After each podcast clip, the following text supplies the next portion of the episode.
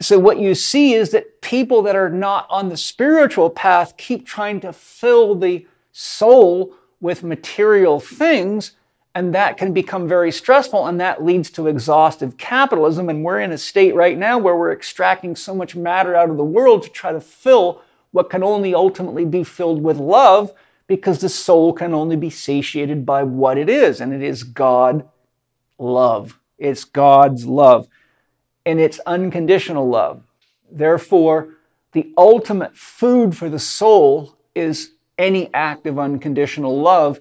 And when we're in the experience of anybody that loves us without putting conditions on us, we feel the flow of spirit. We feel the flow of love. We feel the energy of love. When our mother loves us unconditionally and fully accepts us, we feel loved and we feel energized and we feel alive. Welcome to episode 267 of Living 4D with Paul Chek. Today is a solo cast episode where Paul will be asking you to consider the question Are you spent? He tackles this from a very holistic perspective, looking at the spiritual, mental, emotional, and physical aspects of where and how we spend and recoup our energy.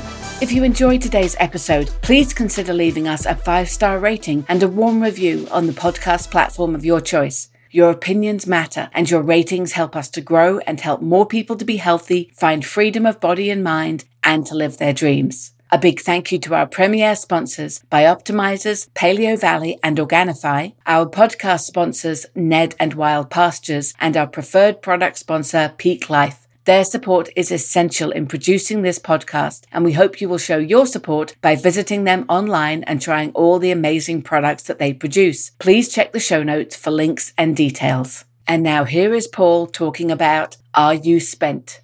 Hello, everybody. Welcome to Living 4D with Paul Chek. Today, our Black Friday topic is Are You Spent?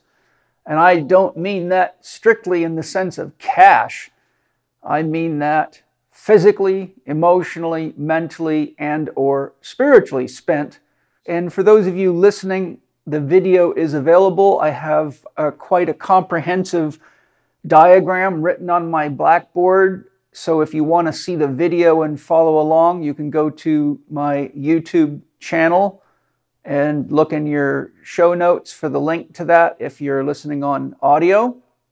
Now, this morning it just happens, I was reading Children's Health Defense, and there was an article by Dr. Mercola, which really points right to the issues we're going to talk about today. It says prescription drug use in US hits record high of 6.3 billion. Though the figure is staggering, it appears to be getting worse for the next generation. U.S. girls born in 2019 may spend 60% of their lives on prescription drugs, while boys may spend 48%. In the story at a glance, he gives some shocking statistics. Prescription drug use is at record highs, with about 19 prescriptions filled for every American in 2020 amounting to 6.3 billion prescriptions, and it's getting worse. Now, of course, that's a statistical analysis because I'm one of the every Americans and I do not use and have not used any prescription drugs for as long as I can even remember. And there are others like me, fortunately. In modern medicine, drugs are designed to be taken for extended periods and often for the rest of a lifetime, which right away should make you question whether or not as a medical intervention, anything's being done. If you come to me with neck pain and I treat you effectively, you have no neck pain. If you come to me for help with a disease and we do what's called healing, then you have no disease. So we have to question whether or not this is actually a method of treatment or is it a amortized payment plan that medicates symptoms without addressing actual causes. For those born in 2019, women can expect to take prescription drugs for 47.54 years, while men may take them for 36.84 years. By age 40, most U.S. men take prescription drugs. For women, however, this occurs by age 15. These are shocking statistics, and why I wanted to start with that is to make a point years ago when I wrote my book, How to Eat, Move, and Be Healthy, it was published in 2004. It took me three years to write it. While I was doing research, I looked into what the most common causes for physician, uh, physician visits, visits to your doctor was. The number one cause at that time was fatigue, and I wouldn't doubt if it still is. So clearly, we're getting more and more devitalized for uh, you know a number of reasons. So today, what I'm going to do instead of just spilling the bad news, I'm going to share what I believe as a therapist with now 40 years of experience share what I've observed in my career and share what I think in each regard we can do about it. I'll try to make it as practical and applicable as possible. To orient you to my drawing here on the board and my notes, um, we're going to look at the spiritual, the mental, the emotional, and the physical aspects of being spent. I will show you what the Christian cross means from Rudolf Steiner's perspective. I think it's actually quite interesting and obvious when you understand it. By the way, the cross is a much older symbol than Christianity, way, way older. So there's many, many meanings to the cross if you study symbolism. I will share Steiner's conception, which is very profound. And I will show you the four quadrant model that was put out by Ken Wilber many years ago, which describes how spirit unfolds in its manifestation in four separate categories that are all part of one experience we call life. And I will show you how each of these areas is relevant to the concept of being physically, emotionally, mentally, and or spiritually spent. And I will also then tie it all together with the model that I created uh, many years ago, probably about 2005, to synthesize for students of the Chek Institute and Chek Academy how it is that they should take all the data they gather through their initial evaluations and reevaluations and decide what is the most important things to focus on because today many people can have 40 or 50 or even 60 things wrong with them at once, which isn't uncommon. So my practitioners can get overwhelmed as to where to start. So I developed a simplified system. And I will show you each step of the way how that relates contextually to the material that we're going to cover. To begin with, Black Friday is a time, like many holidays, where people have been conditioned to spend often large sums of money. Yes, you can get good deals, but the question is are the things that you're buying really adding vitality to your life? Are they adding wisdom or knowledge that you can use to enhance your life? Or is it just more stuff? We suffer worldwide today from what's called extractive capitalism, where the reality is that all the stuff that we consume and buy is taking resources from the earth, but we are not putting any resources back into the earth at near the rate we're taking them out. Uh, in a book by, uh, by Jeremy Lent, I believe it's called The Web of Meaning. If I remember the statistic correctly, the rate he stated was 1.75 times uh, the rate of extraction relative to return. In other words, if we were extracting at a one to one ratio for every unit of resources we took out of the planet, we would put one back in and we would be at net zero or even.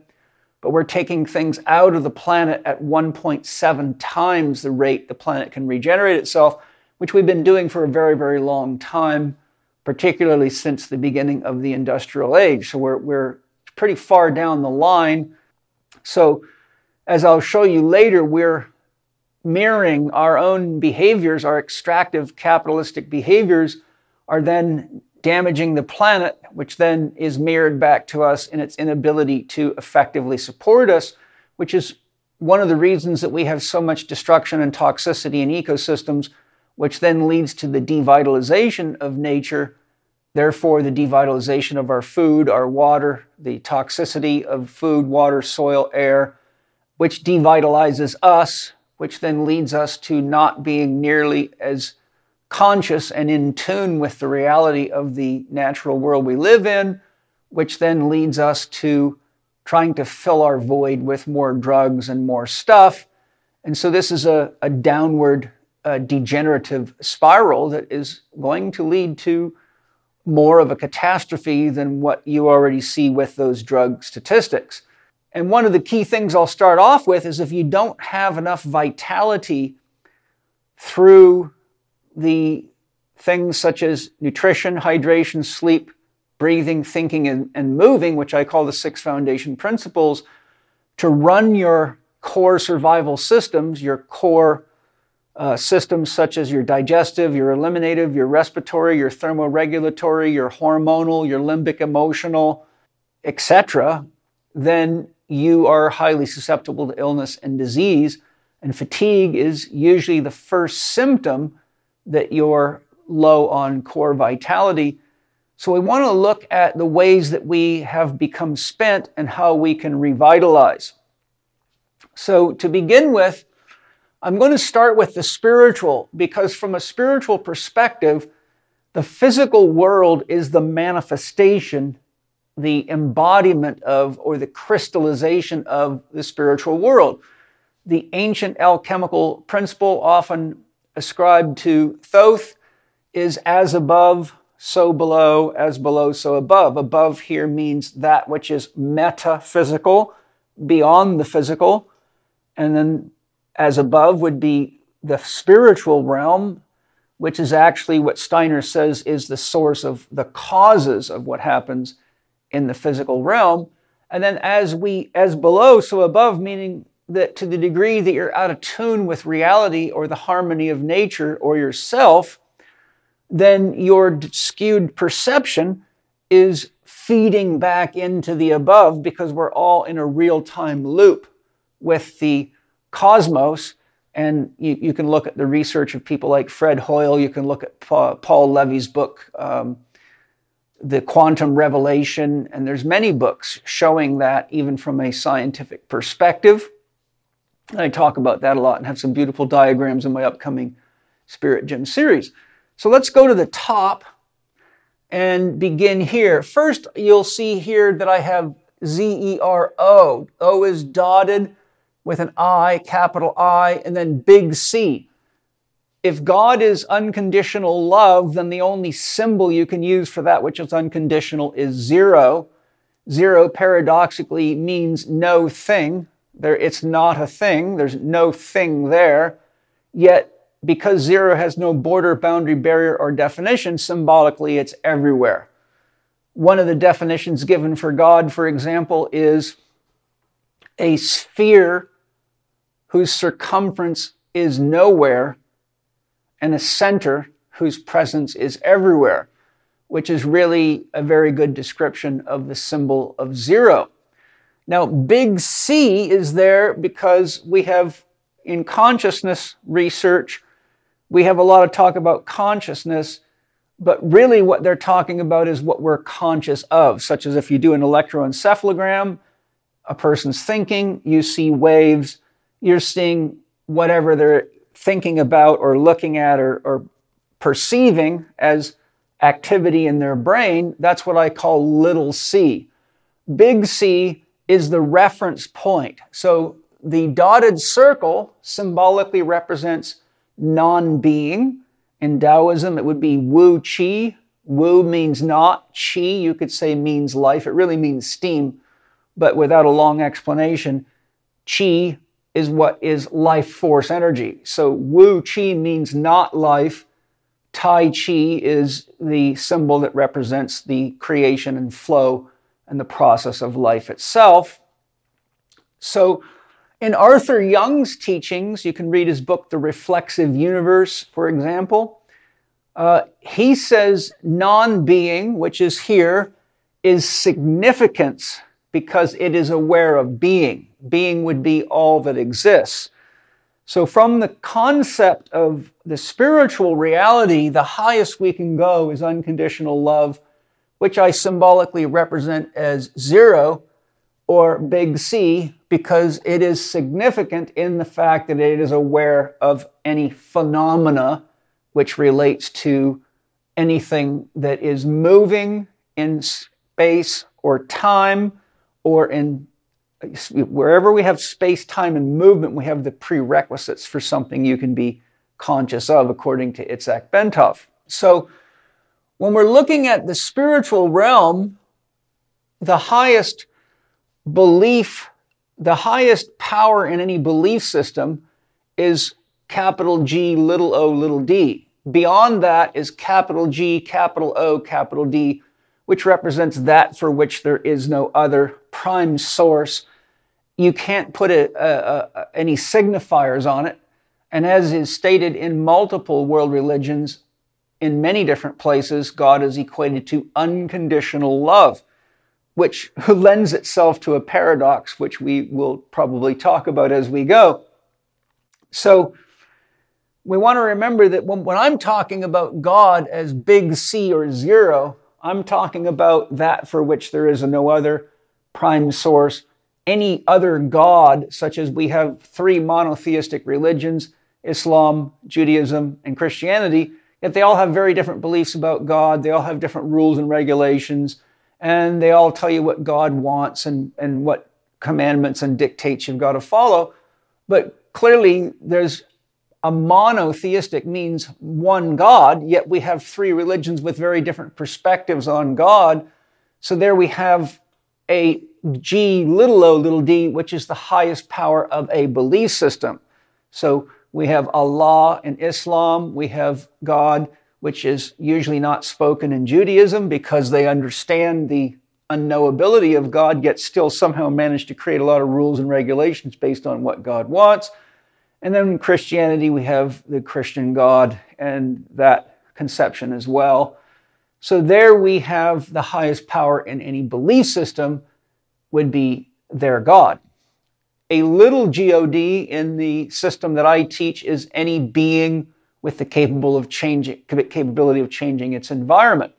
So just so you have the terminology clear as we go. Now, when it comes to the spiritual reality, Jung speaking of archetypes, stated that the Imago Dei archetype is the archetype from which all other archetypes emerge. Now, archetypes are primal patterns or original ideas. Plato really popularized the concept of archetypes with his five Platonic solids, which he said everything in the universe came from, which many scientists have actually demonstrated objective geometrical and mathematical proofs.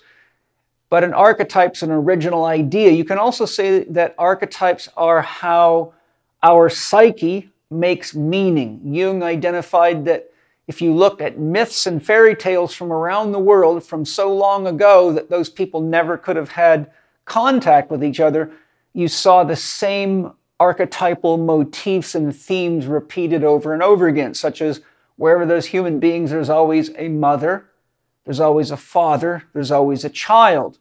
There's usually a tribe. So father, mother, child, tribe, warrior, king, queen, um, wise man, victim, villain. These are all archetypes. And Jung called the archetypal realm the objective psyche because it was the same for everybody without going into a long, detailed expression of archetypes, the key point that I'm wanting to bring up here is that Jung showed that the imago Dei, image of deity archetype, is that from which all other archetypes emerged. And he said something quite profound regarding the imago Dei archetype. He said it's impossible to determine whether the imago Dei creates us or we create it. What does that mean? It's impossible to determine whether God creates us or whether we create God as an idea in our own conception. But either way, God is prime source. And since 85% of the world population claims religious affiliation, and the rest are either agnostic or atheist, what that tells us is either agnostic means I don't know, so I'm not making a decision yet, but atheist says they don't believe in God, so their higher power would become the physical matter of or the universe itself. But as Jung said, for something to be rejected, God, it must first be real. So we have a nice paradox in the atheistic conception. But spirituality as a whole is, is a concept which means a progressive expansion of our connection to our surroundings or to a greater whole. So when we're talking about spirituality, we're talking about a way of relating in which the practices engaged help us connect to a progressively greater whole, the effect of which is less and less of a feeling of isolation, nihilism, separation, and more and more as part of something bigger than ourselves. Religion, by definition, means religio, which means to link back or to connect to that which you are a part of. So, religio meaning religion, which is all about our relationship with God, which is all about source, means to connect back to what we really are or what we're really an expression of. So, yoga means union, which means the same thing as religio, to link back or to connect to. So, we have this long, long history of wanting to know where we came from, just like somebody who's orphaned has a deep longing to know who their parents were. So, deep in the human soul is this desire to know where it came from. Where do we emerge from? And that is thought by philosophers that look into these things to be the source of our perpetual quest to figure out what God is and to link back and connect to it so that we understand who and what we really are, which is quite logical and rational, really. Hi, everybody. I hope you're enjoying the podcast today. I've got some excellent news to share with you.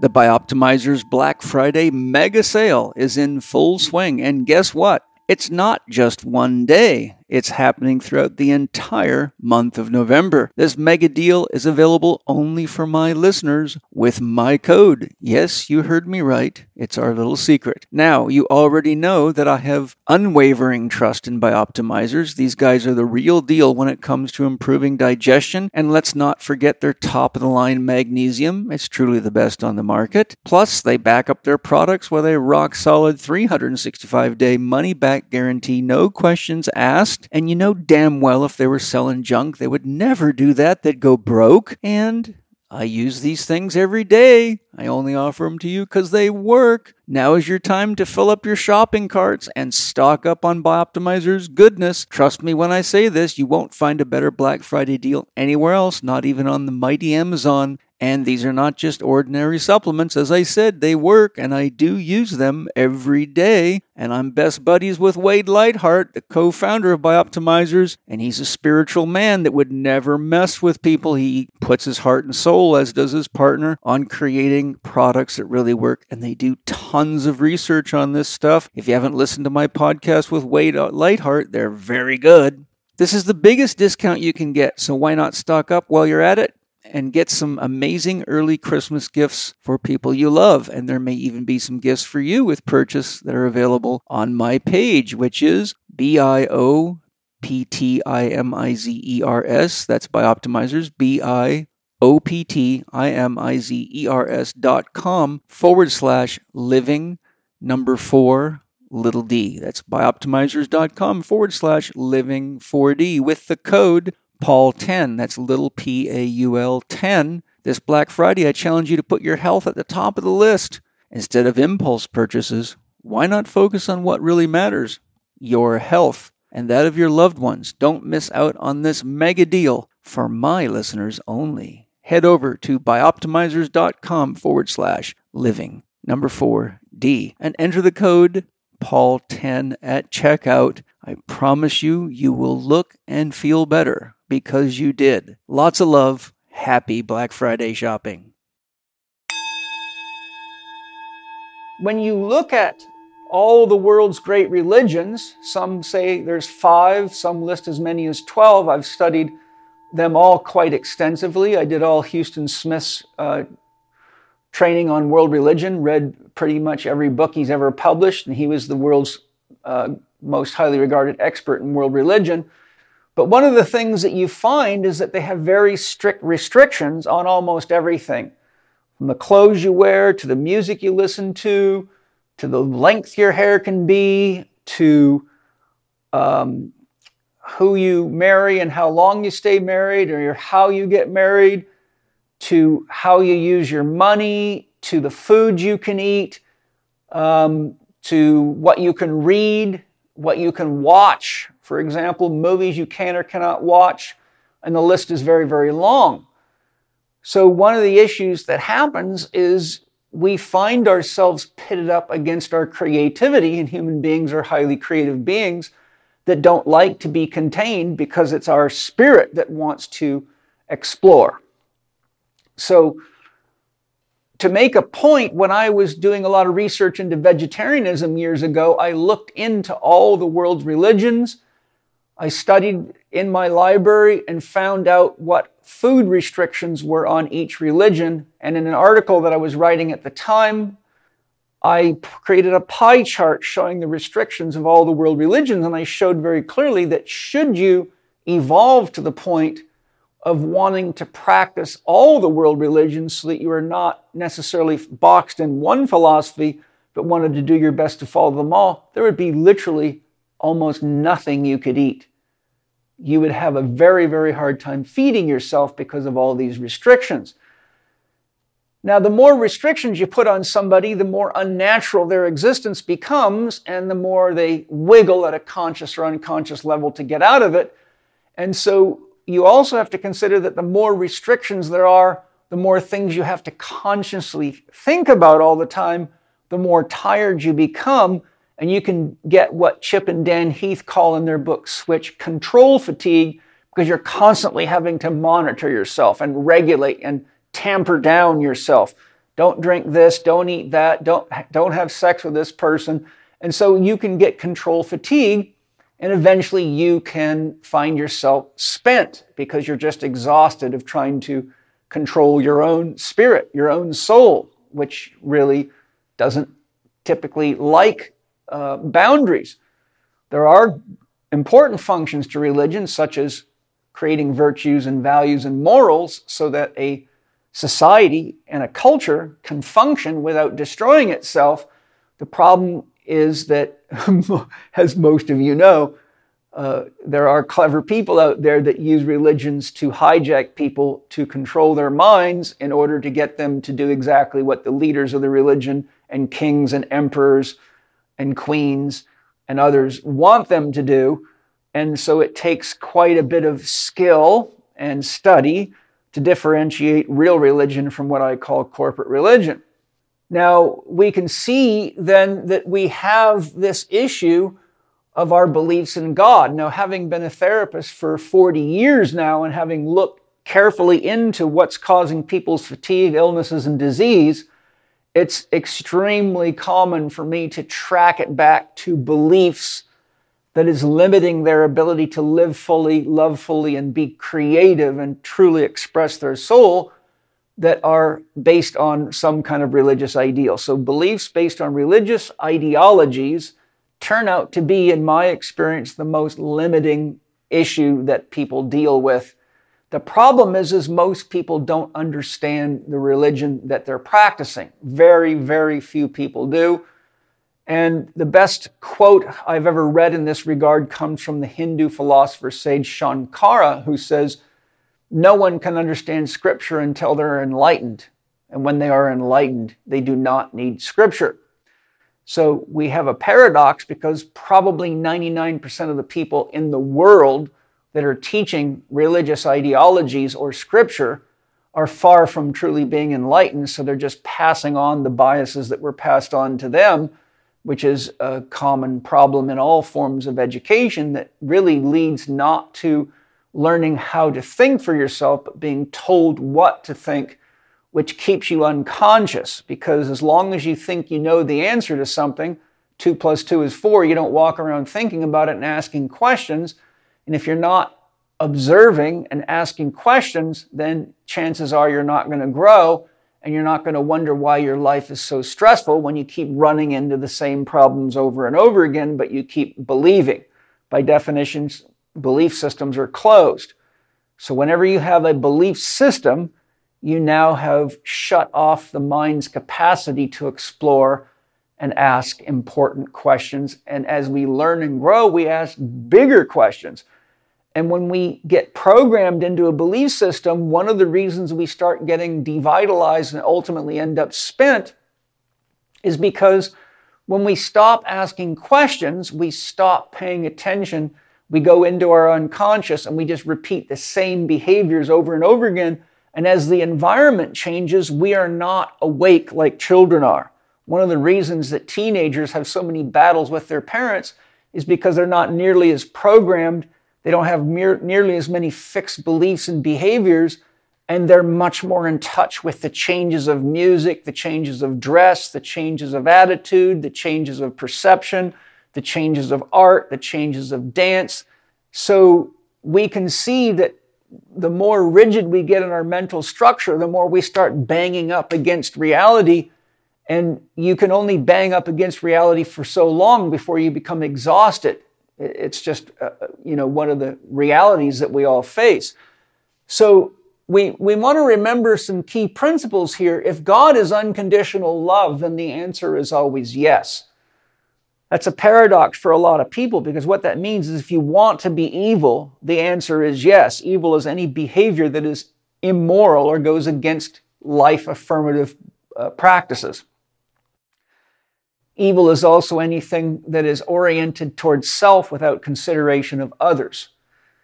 Evil is also anything that is harmful to a child. As a metaphor, if it's dangerous to a child, it's probably evil. And I don't mean that across the board. I think if you have common sense, you can understand that. Um, this is, for example, it's not good to uh, expose kids to things that their minds can't handle because it scares them. So, from the perspective of is it healthy to raise a child with exposure to things they shouldn't see? The answer is no. Therefore, doing that to a child intentionally could be considered an evil thing to do. So, the key point I'm making here is that God always says yes. Why? Because unconditional love, by definition, cannot say no. That creates a condition. What it means is that we are all co creating with God. For a simple way to look at this, if God is the source of all that is, which is what the word God means, that for which there is no other, then all there is here is God experiencing and exploring itself. But God, as that which is unconditional, cannot possibly know itself because to know anything is by defin- definition a condition. And we will get to that when we get to the issue of mind. Because mind is a duality, it requires a subject object. There has to be a, a, perceiver and something to perceive. If you're doing a mathematical, a mathematical equation, you're the one that's the subject, and what you're writing on the paper becomes the object of your awareness. So mind always has to have a duality, but God as zero comes two stages before mind can even evolve. We have God as non being, significance, that which is aware of being. We have being, but in being, you can't know anything because God, as being, has no way to relate to itself. In other words, everything that is, we can call that God's body. If you were all by yourself in the middle of the emptiness of space, you would have no way to learn or to grow because there would be nobody there to relate to you just like a child could not be raised in a closet and actually grow up and have any mind because there would be nothing to relate to. So we, when we're at the level of one, the one, all that exists, we still can't have a relationship until we have a duality, which is a subject object or somebody relating to being or relating to unconditional love through the experience of the heart or uh, acts of love, for example. So, the point being here is that God can only be dreaming itself into existence as a means of self reflection. In the Bible, it says man is created in God's image, which means that the qualities of God, interestingly, are inherently within us. And so we are dreaming ourselves into existence. We are dreamed into existence, as is the entirety of the universe or multiverse or omniverse, whichever perspective you want to take. But within that, we are being dreamed up and we are dreaming up. Really, our perception produces reality for us. One person can be at a party, think it's the worst party ever, and right next to them is someone who's having the best time of their life. The only difference between the two is their perception. So we want to realize that one key feature of God is that God is not thinking itself into existence, it's dreaming itself into existence. And when we are asleep, we are unconscious. Therefore, we are not using our mind. You have to be conscious to use your conscious mind. In other words, to calculate or to plan, you'd have to be conscious. But just as we dream from this empty minded state of deep sleep, God dreams itself into existence.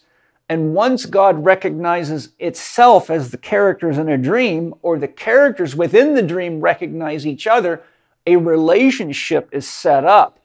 So if God says, Ah, there I am, as Paul Chek giving a podcast presentation right now, God becomes the subject, I become the object of God's love.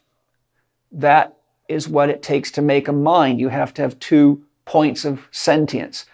If two beings within the dream recognize each other, so my wife Penny is part of my dream and I'm part of hers, if all of a sudden we recognize her or each other and we begin to share energy and information, a mind is created. So the key point to remember is once we wake up in the dream, which is what real spiritual development is about, is waking up in God's dream and then becoming conscious that you're a co creator. So once you wake up, you become a co creator.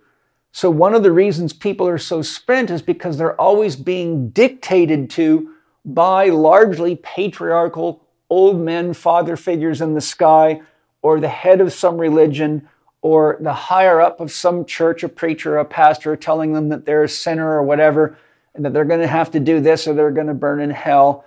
And so what you end up getting is a unhealthy, domineering, controlling relationship that usually uses a lot of leverage, guilt, and shame, which over time burns people out. The problem is if they think that's what God wants and they believe that because they've never actually grown up enough to question it and ask the big question, is it really true? And then do the work to explore it, they can find themselves becoming exhausted, working against their instincts and against their natural creativity of their soul to try to fit themselves into a box that really isn't a natural thing for a creative human being to be in. And that, of course, generates a lot of sin because they don't stay in the boxes. We human beings just don't like boxes. So the next thing you know, you're having an affair or you're drinking alcohol when you shouldn't be, you're smoking pot, or you're reading somebody else's religious book from another religion. And in the back of your childlike mind, you're sinning, you're sinning, you're sinning. And the next thing you know, you get yourself in so deep you don't know how you're going to get out. And just dealing with that on a mental, emotional level can completely exhaust people. I've seen it happen countless times. The key thing here to remember is that God's dreaming all of this into existence, and we are ultimately dreaming ourselves into existence. And an interesting way to look at that is Arnold Mindell identified in his research that usually something like 70% of children by the age of between five and seven, if I remember correctly, have a dream for their life, such as I'm going to be a fireman, I'm going to be a policeman, I'm going to be an actor, I'm going to be a doctor. And it turns out that about 70% of people, based on his research, actually end up becoming exactly what they dreamed up at age five to seven, which is quite an interesting statistic. And 70% is a significant amount. So when it looks, when we look at what God is and what is creating, we can say God is infinite energy and information, and quantum physics and standard physics and astrophysics all basically have concluded that everything in the created universe can be boiled down to energy and information. And as source, God, zero, is the infinite. So you take zero and twist it, you get an infinity. And we can come to the realization that if God is infinite energy and information, there's infinite possibilities. and that any of our beliefs about God that are constricting us. Now, I'm not saying that we shouldn't have moral concerns, but research into animals and insects shows that morality is inherent within the species, that it's not something that we have to get from a religion. In other words, we inherently know killing other people is likely to increase the chances of us getting killed. Killing more animals than we can regenerate leaves us starving. So there's a, a, a, natural, instinctual, moral imperative built within us. As I said, many philosophers have identified that fact. So we need to remember that love is the verb of God. There's lots of nouns. God is this, God is that, God demands this or that. But love is really the verb of God. So the way to experience God is to experience love. And one of the things that makes people the most fatigued and therefore spent is that they don't feel enough love for themselves or enough love from friends, family, the world. And so without love, people become devitalized. Love is probably the most essential nutrient for human existence. Most people are confused about love. I've given several definitions of love in my new book series. One of them is love is consciousness, big C, becoming aware of itself, which it can only become aware of itself through experience, which was what happens in these four quadrants. And the cross, be it Christian or otherwise, is a symbol that I'll explain in a minute, which relates to how God experiences itself in time because without time, everything would happen all at once and there would be no way you can make meaning of it. So when we go here, we look at love as love is consciousness becoming aware of itself. Another definition I created for love love is the flow of energy and information through empathic and compassionate connection to self and or other. Empathic means to feel, compassionate in this regard means to understand. So love is the flow of energy and information through feeling oneself or others, understanding oneself or others. And that's a very important concept because without feeling and understanding ourselves or feeling or understanding others, then there's no meaning to life. And when people reach the point where they feel life is meaningless, they usually just live a Groundhog Day existence, start drugging themselves to deal with the monotony and the meaninglessness of it. And that leads to exactly what I just shared with you uh, in the article from Dr. Mercola showing that people are literally deflated and exhausted, that they're now running to doctors for drugs for almost everything because they don't have enough connection to themselves, to nature, and each other to understand how to do these things in natural, healthy ways, which is what my entire Institute's teachings are about. So we take this then and we know that love is the verb of God and that God is dreaming itself into existence and that God says yes to everything because it's the only way God can know and experience itself. And since God can't die, God has no fear of death. And since we all are God and everything is God, then death is scary to us because we're so acclimatized or conditioned to this existence. Most of us don't know ourselves in any other way than through our body. Therefore, the fear of death really has a tendency to um, do two things. One, it can exhaust us, especially if we're living in ways that bring the, the angel of death to our doorstep, such as addictions, bad eating, obesity, diseases, uh, you know, things that are, you know, driving dangerously, living dangerously. Those things all bring death closer to you. But the other thing is, without death, most of us wouldn't uh, really invest ourselves into our life, we wouldn't take it seriously enough to really live fully. So death has some beautiful functions. You know, turmeric's really, really hot now. There's a lot of scientific research on it, but they're not all created the same. So I brought Autumn Smith on to tell you about Paleo Valley's turmeric complex so you know exactly what the benefits are and why you, like me, should get your turmeric complex from Paleo Valley. Autumn, tell us about your turmeric complex. At Paleo Valley, we are big believers in food as medicine. And so turmeric, of course, it has beat drugs out. We know it's anti inflammatory. We know it has brain benefits. We know it has joint benefits. But what most people don't know is that a lot of turmeric supplements only contain one isolated compound of turmeric called curcumin. And so what we did instead was create a complex. We added organic turmeric and then ginger and rosemary and clove, which were some of the most DNA protective spices studied. And we created a complex. We added organic coconut powder and pepper for absorption. And so we've created a really high quality, highly bioavailable turmeric complex that will help you to feel your best. To try Paleo Valley's turmeric complex and save 15% on your purchase, go to paleovalley.com forward slash little c, little h, little e, little k 15. No promotion code is required. That's paleovalley.com forward slash c h e k 15. No promo code is required. Enjoy the best turmeric complex in the world. Lots of love.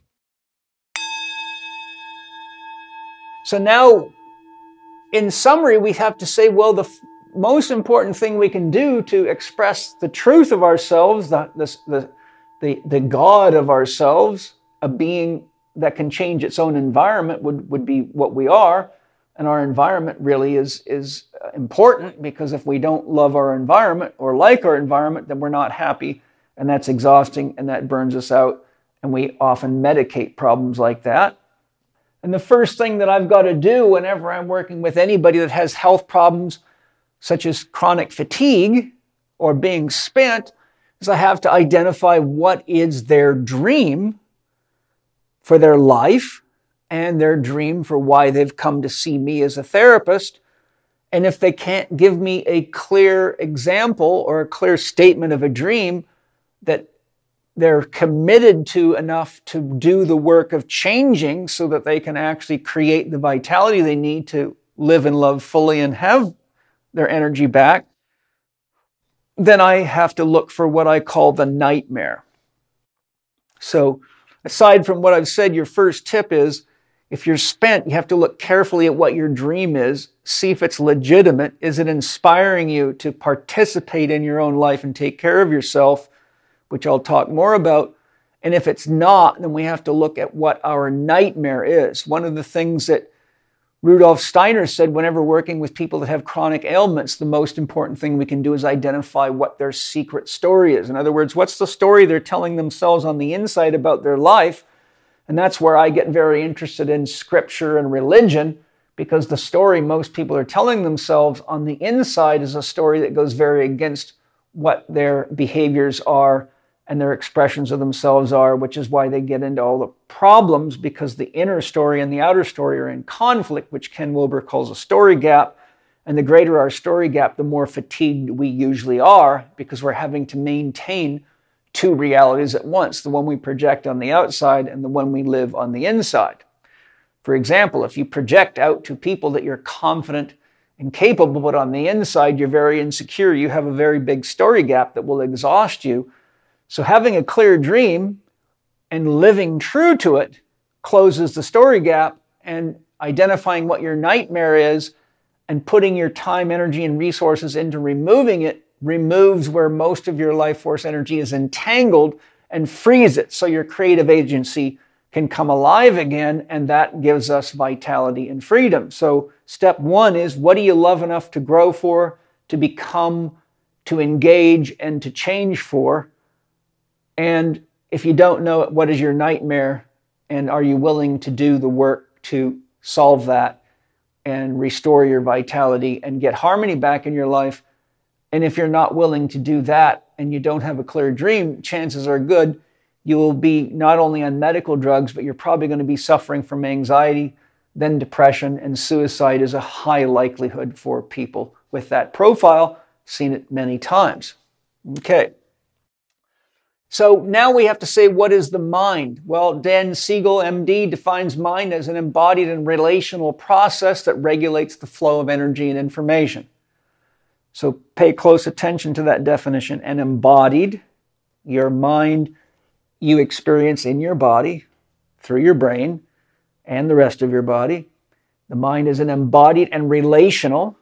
You can say, I am thinking about, so you're in relationship with your own mind or I am talking to you guys right now, so I'm in relationship with you, process something that's unfolding in time that regulates the flow of energy and information, the two things that create everything in the known universe or existence. So if we are not embodied, we will have a hard time with our mind. If we are not happy and healthy in our relationships, our mind will probably be quite a source of stress for us. And if we're not effectively regulating the flow of energy and information, it usually means that we don't have a clearly stated dream and we don't have values, which I classify into four key categories. So in my system, one, love. What do you live enough? What do you love enough to grow for and change for? Two forces, the male and the female. Our lack of vitality comes from an imbalance between the male and the female what choices are we willing to make? The optimal the suboptimal or do nothing which we can talk about more later. And then four doctors. Dr happiness is the chief doctor of being clear on what is happy making for you and doing it with enough regularity, regularity to know how to create happiness for yourself so you're not always depending on someone else or some drug to make you happy and then dr happy in order to have well-being must have values for how much and what type of movement is necessary to keep healthy, what quality of food and what proportions and types of food is best for my unique body plan, and what am I going to do regarding my values around rest? How much do I sleep? When do I go to bed? How much time do I take off from work each week, day, month, year? And where do I put some time for spiritual development or introspection, self reflection, so that I can look honestly at myself, my choices, beliefs, and behaviors and ask, are they serving my dream and my dream team relationships? Because no worthy dream can be built by yourself. So we're always in relationships with regard to what we're creating in life.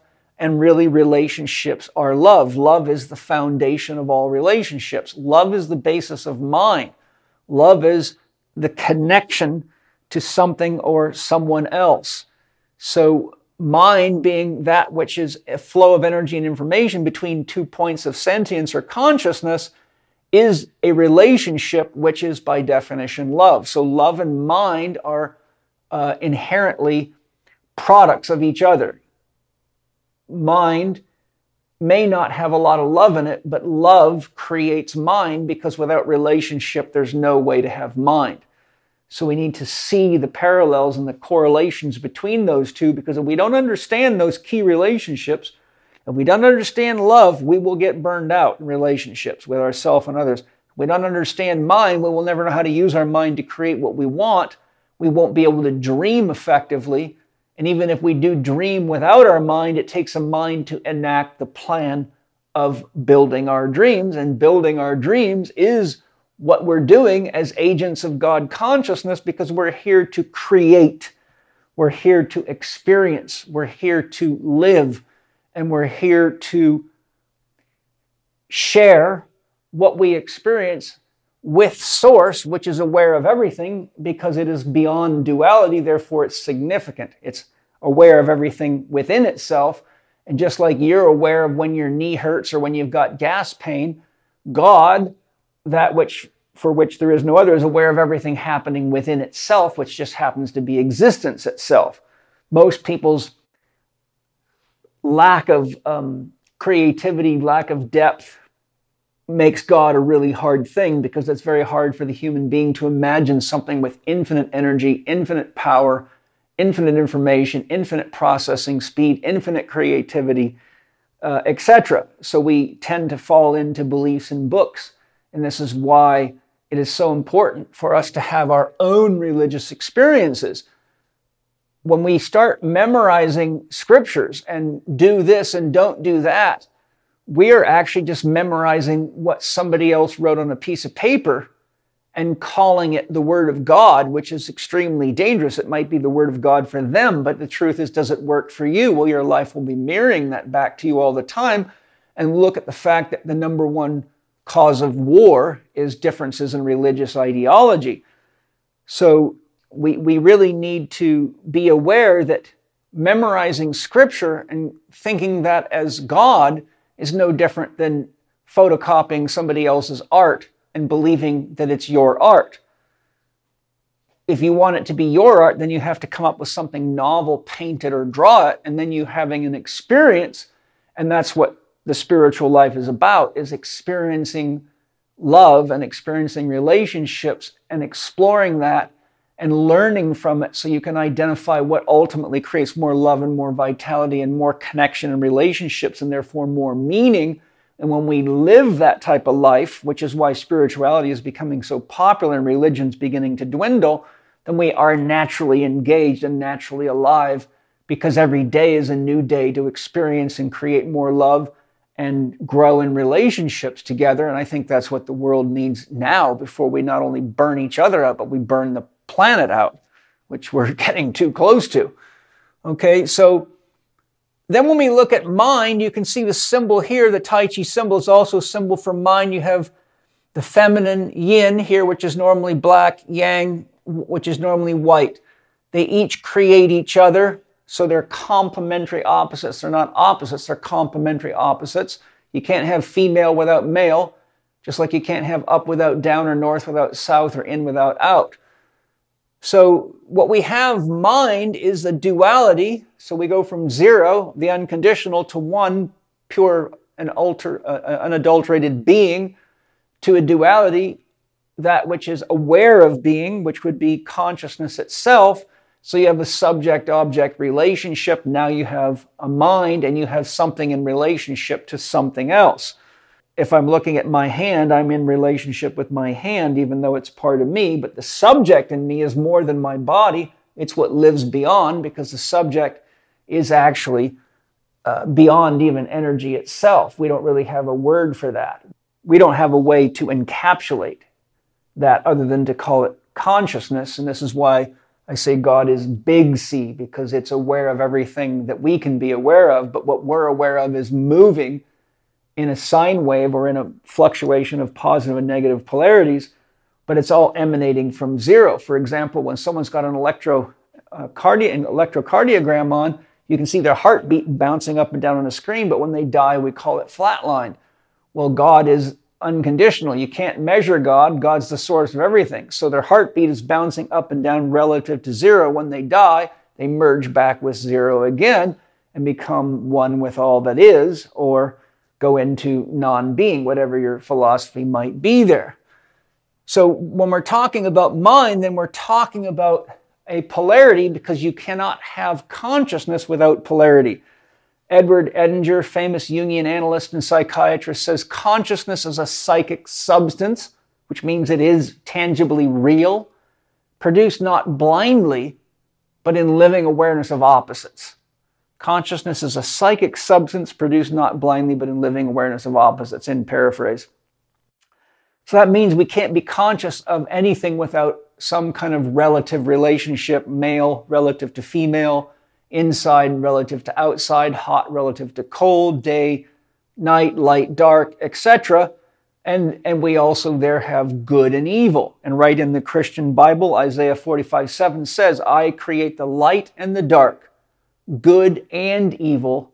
I, the Lord, do all these things. Why? Because God cannot know itself without these polarities. So it dreams itself into existence and creates conditions, which is mind and relativity, so that it can love itself unconditionally and come to know itself because that which is unconditional cannot know itself without conditions.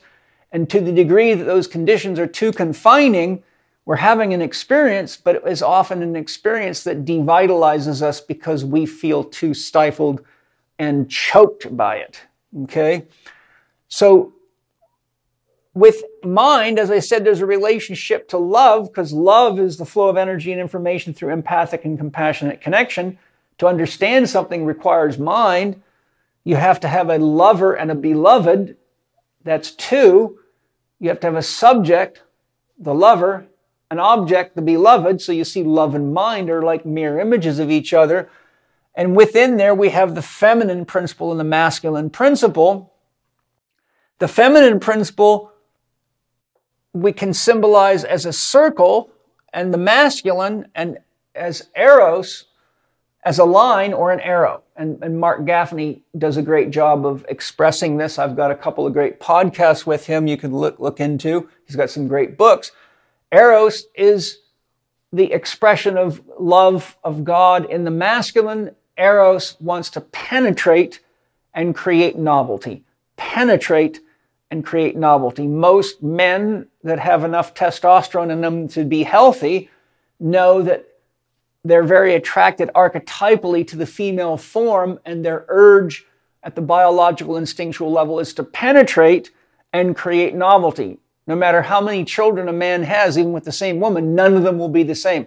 God never does anything twice the same. Every one of our fingerprints is different. Every object, every table on close scrutiny, every rock, every grain of sand, every flower, every animal, every eye, every fingernail is all unique and different. So God penetrates, creates novelty. So a key thing is if you're not penetrating, going deeper into yourself, deeper into love and relationship with your spouse, your children, your friends, your work, and creating novelty, which is the artistic function, the creative function inherent in the human soul, you're going to get tired. You're going to burn out and you're going to be somebody that comes home from an automated type job where you're just, you know, looking at insurance papers or stamping pages or working on an assembly line or doing the same stuff over and over again. So you're not penetrating because as soon as you know how to do that, it becomes unconscious. So just like tying your shoe, you don't think, think about it anymore, but you're doing it all day and it stifles your growth and it stifles God's own urge for experience to penetrate and create novelty so what people do is they start using drugs and they start gambling and they start video gaming and doing anything to penetrate and create novelty, to create a world outside of the world that they live in in flatland. So that's what Ken Wilber calls flatland, living in this kind of mundane existence where you're not really um, doing anything that inspires growth or creativity which leads to a lot of drugging. And as Mercola pointed out, we've got a lot of drugging going on, and we have huge issues with the abuse of recreational drugs as well.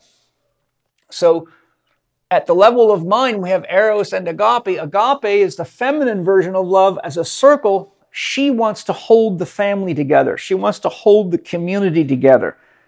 She has a hard time letting her kids go away to college or move out of the house, but dad, the arrow, wants to kick him out. The man wants to go out, penetrate, go further into nature, go hunting, have novel experiences, but she wants to keep everything together to support life. So, agape love is the nurturing love that holds what is created together, and eros is the love of penetration and novelty but just to be clear, women have eros in them as well. Women love to penetrate and create novelty. Women are great thinkers, great inventors, great creators. Uh, so don't make the mistake of thinking that a man is only eros and a woman's only agape because we have these qualities within us because we have both qualities of mind in us we have all the qualities of love in us and we have all the qualities of source or god in us um, and if you're a materialist then we we have lots of matter in us too, but you have to ask yourself, where did that matter come from? What forms it? And we have to remember the fact, as the alchemist described many, many, many, many years ago, like thousands, that matter is passive. Earth, the earth element and the water element are passive. There has to be some kind of agent to move them. So the question I ask is how long would you have to stand next to a pile of rocks before a Rolex watch jumped out or a toaster oven or a car? Well, you know, an infinite amount of time because it takes creative agency. So whatever it is that makes us and makes things has creative agency and matter cannot do that by itself. So the point I'm making is whatever God is, has the creative agency to form matter and inform matter, such as bodies and places and things. Hi, everybody. Hope you're enjoying the show. I thought I'd take a minute to sing you a little song. Dr. Quiet, she is yin. Know how she loves to bring energy in. She teaches you how to rest so your energy is always at its best. Hey! And I want to tell you a little secret. You know how I support Dr. Quiet?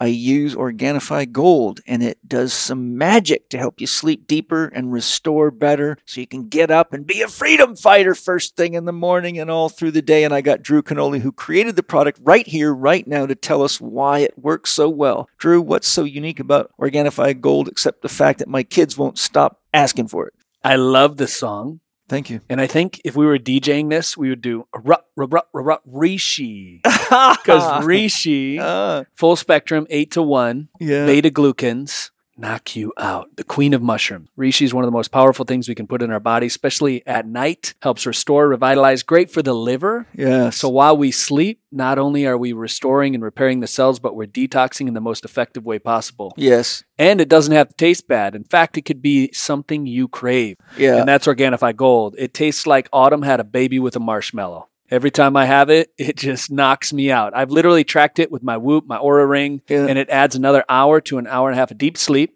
That's great. REM deep every single night. You know what's also really cool? Rishi is a wise man. It's Mm. not only the name of a mushroom, but a Rishi is a wise man. Oh, true story. Yeah, Yeah, I love that. it's absolutely true. I'm not so, pulling your leg. and how much wisdom have you and I gained from night school? a lot time. of wisdom. Yep. Yes, and you gain a lot when you can't sleep. You go, what am I doing wrong? And how do I get it fixed up? So, hey, you know, one time when I was visiting you at your house, you made me a gold, Organifi Gold as a hot tea, and I'd never realized you could make it hot. It's the best way. and I was like blown away. I'm like, wow, this is incredibly good. It tastes like dessert, Mm-hmm. but it, unlike most sweet things, if you take sweet stuff at night, you can't sleep very well and it jacks you up. But this stuff was just so relaxing and so amazing. I was like, wow, this is incredible. And I know you're allergic to coconut. Yeah. right? So, but what I like to do, and this is when I'm being bad. You see, there's a much bigger cannoli than the cannoli you see today. I. I would eat ice cream and all kinds of comfort food because I'm from Michigan. Uh, But one thing that put my cravings in check, I take a little cocoa whip. Yeah. I put it on top of this Oh, that's golden nice. tea. Okay. It is the best drink Yeah. at night you could ever have. It's amazing. Yeah. I'm intolerant. I'm not allergic, so I did That's it try it. is. It just makes me feel stressed, but I found that you know if I don't overdo it, I'm good to go. hmm So I'm really excited to have everybody try Organifi Gold because we all need to sleep deep and pay attention to what our soul tells us while we dream so we can work together to Mm. make this world a beautiful place for everybody and get our freedom back and get rid of the toxins and the government and other things we need to do. And now, for a limited time, Organifi Gold Pumpkin Spice is back. All the goodness of regular Organifi Gold with the flavors of fall pumpkin, cinnamon, nutmeg, and allspice. Go to Organifi.com forward slash CHEK20 and use the code CHEK20 to get 20% off your order of Organifi Gold Pumpkin Spice. That's Organifi.com forward slash CHEK20 and the code is CHEK20 to get 20% off your order. Sleep well. Then we have to deal with the conscious and the unconscious. Our conscious mind is only about, depending on which study you read, between 3 and 7% of the total flow of consciousness through us. The rest of it's unconscious. Bruce Lipton says that the unconscious mind has about a million times the processing power of the conscious mind.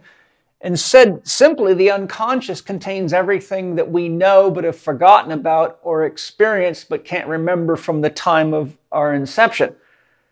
So the mind downloads a vast amount of information. Physiology texts say that we process in our central nervous system uh, somewhere between 9 and 30 billion bits of information a second, depending on which book you read but the brain and nervous system selects between 10 and 100 bits per second that the conscious mind focuses on. So whether you take the 9 billion or the 30 billion bits of information a second and give you a reference point, a typewritten page is about 1,000 bits of information.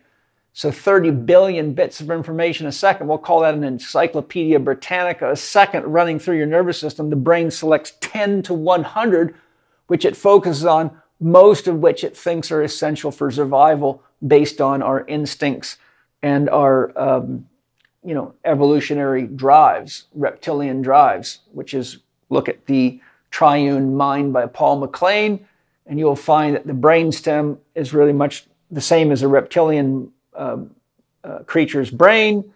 And there it thinks, Am I safe? If I'm safe, it's time to eat. Once I'm safe and I've eaten, then it's time to procreate. So anything that threatens our reptilian drives or addresses those drives is what the brain's looking for. And that's one of the reasons it's very important to keep yourself healthy because if you haven't created safety for yourself by common sense management of money, food, and the things that uh, allow us to feel safe in the world, and we're not eating real food, then if we have the urge to procreate, we create stress for ourselves because we're bringing new life in into an environment that's unfavorable for life itself, which creates a tremendous amount of stress and will ultimately burn you out because you're in a state of fear all the time at a very deep primal level. So there's a tip for you. Focus first on what is my dream and how do I create safety and security in my life by managing these four doctors and managing things like money effectively and contributing to the world so that I have a job and using my creativity? How do I f- deal with food and water so that I'm nourishing my body so that my body is not in a state of stress? Because if it is, it'll commandeer your creative mind and bring it down into a survival reflex, and then your energy will be spent on survival behaviors. And anytime you're in a survival behavior, your right brain shuts down because you cannot trust novel creative ideas when you're in the middle of a stressful situation, which is why I say it's a bad time to throw in a cartwheel if you're running from a lion, it'll get you killed. So, whenever we're under too much stress because we're not caring for our body and our immediate physical needs based on those reptilian reflexes, then we have a high level of adrenaline and cortisol, which puts us into our left brain as a fight or flight response. And over time, that'll burn us out because whenever we're left brain dominant due to stressful means, we're sympathetically overstimulated, our fight or flight system is activated, and that inhibits our parasympathetic system, which is our digest, eliminate, regenerate, and repair system. It's strongest at night and it correlates with our anabolic hormones. So if we're in too much of a state of fight or flight because we're not meeting our core survival needs, then what we do is we burn ourselves out physically, emotionally, and mentally, and ultimately spiritually. And then we often turn to drugs or doctors who will medicate the problem but not address these issues that I'm talking about here because they're very, very important. Now, at the conscious level, we have an ego. We express ourselves in the world with what is recalled to in the Greek conception our persona, which means the mask we wear to the party, which I'll explain in a minute. And whenever we have an ego or a persona, we also have a shadow. We have the parts of ourselves that we can't see, that we're unwilling to look at. And to the degree that we're unconscious of our shadow, unfortunately, others are not. So if we think we're nice, but we're an asshole to people, then they will respond to us with the truth that we can't see, and we'll wonder why our relationships are always challenging, and that can burn us out. So part of spiritual development is taking feedback from people you trust and people you love and looking carefully. And this is why at night with Dr. Quiet, we have to have time for self reflection and ask ourselves Did I love well today? Was I fair today? Was I honest in my relationships? Did I hurt people? How could I do better? And that's ultimately how we grow spiritually and learn to love more and evolve in our capacity to give and receive love. Remember, 95 plus percent of us is unconscious. So we're not aware of our programming and our unconscious behaviors. And therefore, usually in the first half of our life, we find ourselves repeatedly in challenges and relationships and eventually can come into a midlife crisis because it seems like you know things just aren't working and we just don't have the energy to maintain all these challenging relationships or maybe we're not doing what we love to do and we're burned out, but we don't know how to get out of it. But what I'm trying to point to here is that shadow work is a very, very important part of uh, decreasing how much energy we're burning up and getting entangled in all these caught up relationships with ourself, persons, places, and things. And one of the fastest ways you can start alleviating yourself of the shadow burden is to look carefully at your own judgments against self and other. Because ultimately, if God is source, then there's nothing here but God. So there's a spiritual perspective. Therefore, the people that are challenging you or even criticizing you are giving you an opportunity to see a perspective of yourself and of life and of other people's ways of relating that give you a more expanded viewpoint and allow you to see God from different perspectives. And remember, all of this thing we call life is God's mode of self reflection so that it can come to know itself. And the word enlightenment means you come to realize the truth of yourself and what God is, and therefore what everyone else is, and that all of it is God in the process of a love relationship with itself. And we all know, I hope by now, that wherever you have love, you have responsibility. So one of the things that we have to learn to do is take responsibility for ourselves for listening to our heart, using our creative impulses to create what we want in our life and in our relationships, and working with others who share values with us to do the same. And then you feel that sense of love growing and expanding. But by looking at where our judgments are, we can ask ourselves, is it really true? would God really burn me in hell? Well, that would mean God would burn itself in hell, which makes for a very unintelligent God. So there's a very good question to ask because once you realize that that isn't really true, then think of all the stress that alleviates and how much energy that liberates. So the point here is just look at your judgments against yourself, ask, is it really true? And if it is true, then say, how can I live and love more fully starting now. And that's the beginning of the liberation of your life force energy out of an entangled state into a state of free energy, which is ultimately what vitality is. And one of the hallmarks of an enlightened person is they don't sweat the small stuff. They know this too shall pass, that everything from wars to battles to financial stress is temporary, and that we can always use our creativity to create a better option for ourselves and to be more congruent with the needs of the environment that we're in. So, looking at our judgments of self and other and being honest with the answer is it true?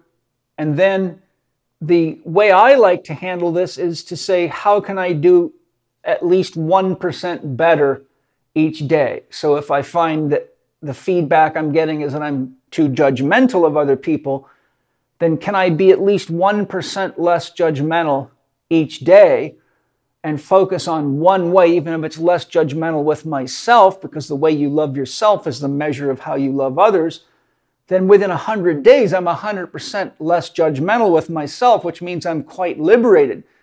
One of the things that burns people out is trying too hard at their spiritual development, trying to change everything all at once, completely change religions, um, walking out of an important relationship instead of working on it and having to start all over and go through the same stuff all over and again. And if you're too aggressive with yourself in your own spiritual development, you'll get control fatigue and you'll burn out. So, this is why I like the concept of just 1 to 3% growth a day. 1% enough because most of us are creative enough that we'll find that even if we just acknowledge that we have the power to change and that we don't change, then we can wait till we're ready to change and know that we enacted our free will. For example, if you're addicted to cigarettes or you're addicted to alcohol, you can simply look at it before you drink it, know it's not doing good for you, it's causing challenges in your relationships, and say, I have the power to not drink alcohol, but today I'm going to choose to drink it then you're exercising your own free will and you're accepting responsibility for your creative agency and what you create. And then each day you say, I have the power to change. I have the power not to drink this alcohol, but today I choose to. There will come a day when you realize that you're ready to make the change, and that's the day you begin to exercise your creative ability and you start your growth process. But it might take you a week, a month or a year of using your free will consciously to come to the realization that you are not stuck, that you do have creative agency, that you do have free will, but you have to look consciously at your programming. That urge to drink is the program, but the awareness that you don't have to drink is rising above the programming and creating liberation. So, first, recognize you have the power to change. Second, keep reminding yourself so you make the, the unconscious habit conscious. Third, change when you're ready to change. That way, it's an honest change that's inspired by your love and by your free will, not by changing because somebody else wants you to change or demands that you change. Because whenever we're dealing with things like addictions, what happens is when you change for the wrong reasons, such as external force or external leverage, then we typically find that people just trade one addiction for the other. So now you're not an alcoholic, you're a workaholic, or you're not an alcoholic, you're a sex addict, etc., etc. Now, when it comes to emotions, Jung makes the point that most emotions are in relationship to our values. So if our values are being trespassed, it triggers an emotional response in us. So, for example, if, if it's our value that we pray before we eat our food at night, but your partner is just jumping right in, it might trigger an emotional response of disrespect for God or disrespect for life or disrespect for the beings that have sacrificed their life for us. And that could cause a negative emotion.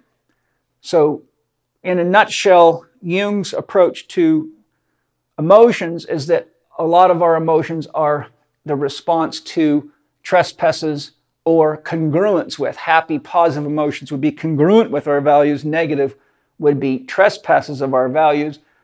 But then we also have the fact, and this has been known in Chinese medicine for a long time, and you can study the book How Emotions Are Made by Lisa Feldman Barrett, which is very, very good and very up to date research. But what we've learned from the study of human anatomy and physiology is that each of our key organs has and glands has a lot of contribution to the emotions we feel. So we know emotions around love are heart centered. In Chinese medicine, anger is stored in the liver, anxiety is in the small intestine, and grief is in the lungs. So, whenever we have poor health of a given gland, organ, or system, we're likely to have emotions emerging in us that mirror back the state of that gland or organ. So, our physical health is very important to our emotional stability. Our clarity of values, which goes back to these four doctors and having a clear dream, so your values are dream affirmative, supports us so that we know who we harmonize with and when we're working with people to create something bigger than ourselves, then we have community, we have tribe, we have love circulating, and that brings life force energy into us. Love is extremely powerful. One of the key things, too, is that a lot of people spend so much time in a state of fear or angst or anxiety or worry that they stop breathing effectively. If we put one hand on our belly and one hand on our chest, we should always work consciously to make sure that we practice breathing so that with each inhalation, the first two thirds comes from expansion of the belly and that the chest only moves in the last one third of the breath, or we're not using our diaphragm properly, which means in order to oxygenate the body, we have to hyperventilate. We have to breathe faster to get more shallow breaths, which stimulates the sympathetic nervous system, which triggers a fight or flight reaction, which releases adrenaline and cortisol, keeps our system wound up and overexcited inhibits our parasympathetic, which then inhibits our capacity for rest, regeneration, and right brain activity and learning and growth. So we want to pay attention to the fact that our breathing is a mirror of our mind. So first we got to remember our dreaming is what gives us the ability to recognize ourselves in relationship, which creates mind. And mind is what we use to create our dreams consciously or unconsciously, preferably consciously. And if our mind is not being managed effectively, in other words, we're not asking ourselves, is this thought or is this way of speaking or is this way of expressing myself congruent with my values and my relationships or is it antagonistic to? Then we're basically being taken over by our mind and often acting out unconscious programming, which is usually, sadly, the negative qualities of mom and dad because they're the deepest in our nervous system and our mind. So, one of the ways you can identify some good shadow work is just write down the four positive and four negative qualities of your mother and the four positive and four negative qualities of your father, and then look and ask friends in relationship, which of these qualities do you see me displaying fairly frequently? And go to people you've had challenges in relationship and say, do I display any of these negative qualities of my mother or father? And you'll find quite commonly that the very things that drove you nuts about your mom and dad are exactly what's creating problems in your relationships with friends, family, coworkers, lovers, and spouses and children. And then you can become awakened, become conscious to what's in your unconscious, and then start working to be more aware of when you're being aloof or when you're not engaging emotionally, etc., etc. Okay, so that will liberate a lot of our energy. And whenever we take a conscious relationship with our thoughts and our feelings and our emotions, then we begin to have an expanded capacity for self regulation, which gives us a greater sense of control, which means with greater sense of control, we're more likely to effectively create our dreams, effectively work in relationships, effectively create what we want in life. And as we do that, we become more aware of our self agency and we have a higher level of self esteem, which means we're less anxious and less nervous and we have less of a story gap. Therefore, the story we're telling ourselves on the inside is congruent with the story we're telling each other or others. And that brings us into a state where we're much more energetically efficient and less likely to be spent. Okay? Hi, guys, Paul here. Forgive me for interrupting this amazing podcast, but I do have something to share that I think you'll all want to know about. CHEK Inside is a free education jackpot you do not want to miss out on. Would you like a free tour inside the world's most holistic education system? I would imagine you would. CHEK Inside offers anyone the opportunity to take sample lessons from all of our online courses. It's a great way for health and fitness professionals to preview our courses and to add to their knowledge and coaching skills and toolkit. CHEK Inside is free for everyone. CHEK Inside provides access to these lessons through November 27th on our e learning platform. Participants will be able to select lessons from our online courses, including Integrated Movement Science 1, which is also online, and Holistic Lifestyle Coach Level 2 online, which is our professional course for training professional holistic lifestyle coaches. You'll learn techniques like squat assessment, pec minor assessment and stretching techniques, and the Swiss ball hip flexor stretch. You'll add to your knowledge base with in depth lectures on topics such as muscle sling systems, cortisol, fascia and water, and the triune brain. CHEK Inside participants can also add the courses they like to a wish list for Black Friday sales, where they can save up to 30% on courses of their choice. CHEK Inside is open now. To register, go to chek dot group, G R O U P, forward slash inside. That's chek dot group forward slash inside. I have put my heart and soul into all CHEK Institute education and the CHEK Academy, and now is your chance to take advantage of my life's work for free. Share it with anyone you know that wants authentic, no BS health and fitness wisdom that can help you look, feel, and perform and live more fully. Once again, that's CHEK, C H E K dot group forward slash inside. Enjoy. CHEK Inside.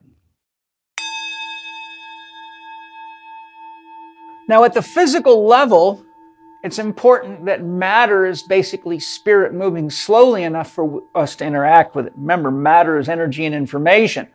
It's just concentrated. Some experts in consciousness say that matter is the condensation of consciousness. And what is consciousness? It's really God dreaming. So matter is the materialization of God's own dream, which is existence itself. It's what I call spirit gem in my new book series because that's where we grow spiritually and where God experiences itself spiritually.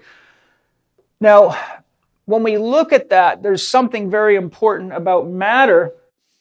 Remember, only God or Source can give a soul because what is a soul? It's God in us as a conscious agent. It is the I of us.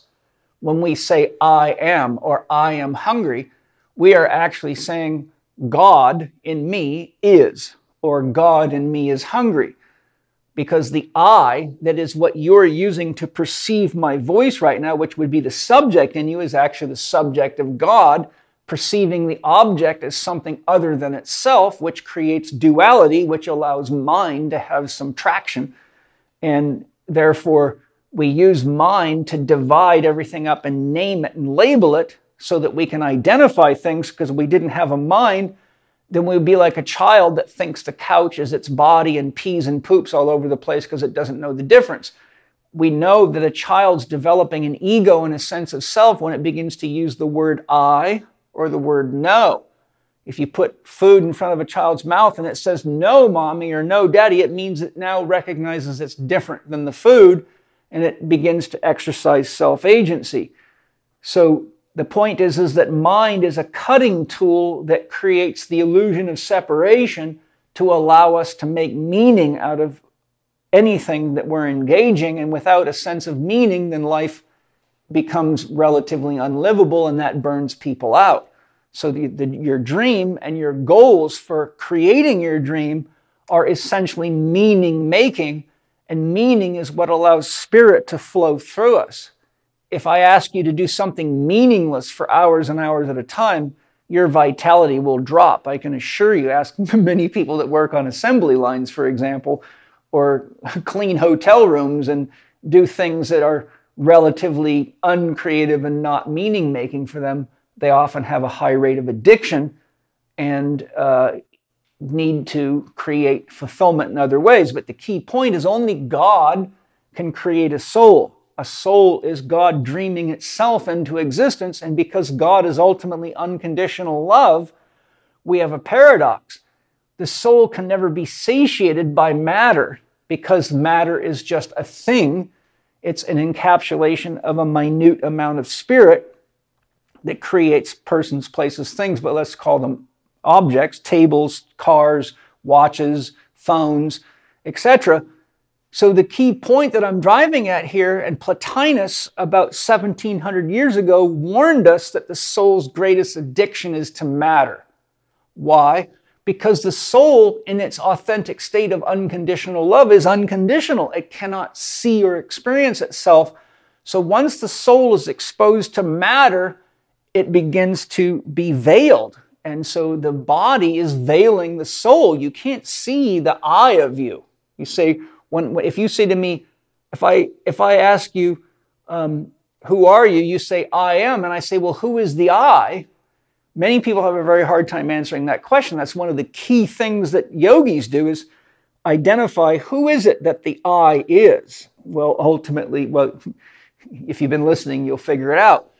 But the reality of it is, is that the I in you is unconditional love. It's what's witnessing everything. It's witnessing the phenomenon that happens through mind, time, and relationship. And that's how it becomes to become aware of what it is. So we're all God experiencing itself.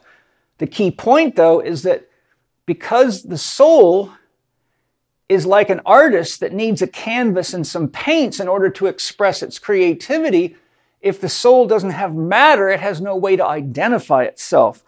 So, without a long metaphysical description, what happens is we, shall we say, create bodies together. We dream them up. And this is, you know, Steiner goes into this in great depth of how this happens, but, you know, we dream ourselves up all the time. All you got to do is go to a gym and watch people that come in overweight, out of shape, call it maybe fat. And then four months later, they're trim and look great. And you say, My God, you look so amazing it's very impressive what you did, but they dreamed themselves up. So they dreamed themselves and then set goals and they use their creative agency to make a change. So you can see that they have this creative agency. The point I'm making though is that the soul is needing something physical to say, I am, here I am, hello, look at this, this is amazing. But the problem is, is that the soul can fall so deeply into matter that it begins to think that matter is what is most important because that's how it identifies itself. So the spiritual path and the path of the alchemists was to extract the spirit or consciousness out of matter to realize that you're wearing a body like an actor wears a persona, a mask, or a costume to play a role, right? Superman isn't really Superman, it's a person acting out a role. And so we're all acting out a role in this divine play. And the problem is, is that the soul gets addicted to matter, not realizing that it is an icon, it is a symbol. Nothing material is the actual thing. This is why Plato speaks of archetypes. Trees are all expressions of the idea of a tree.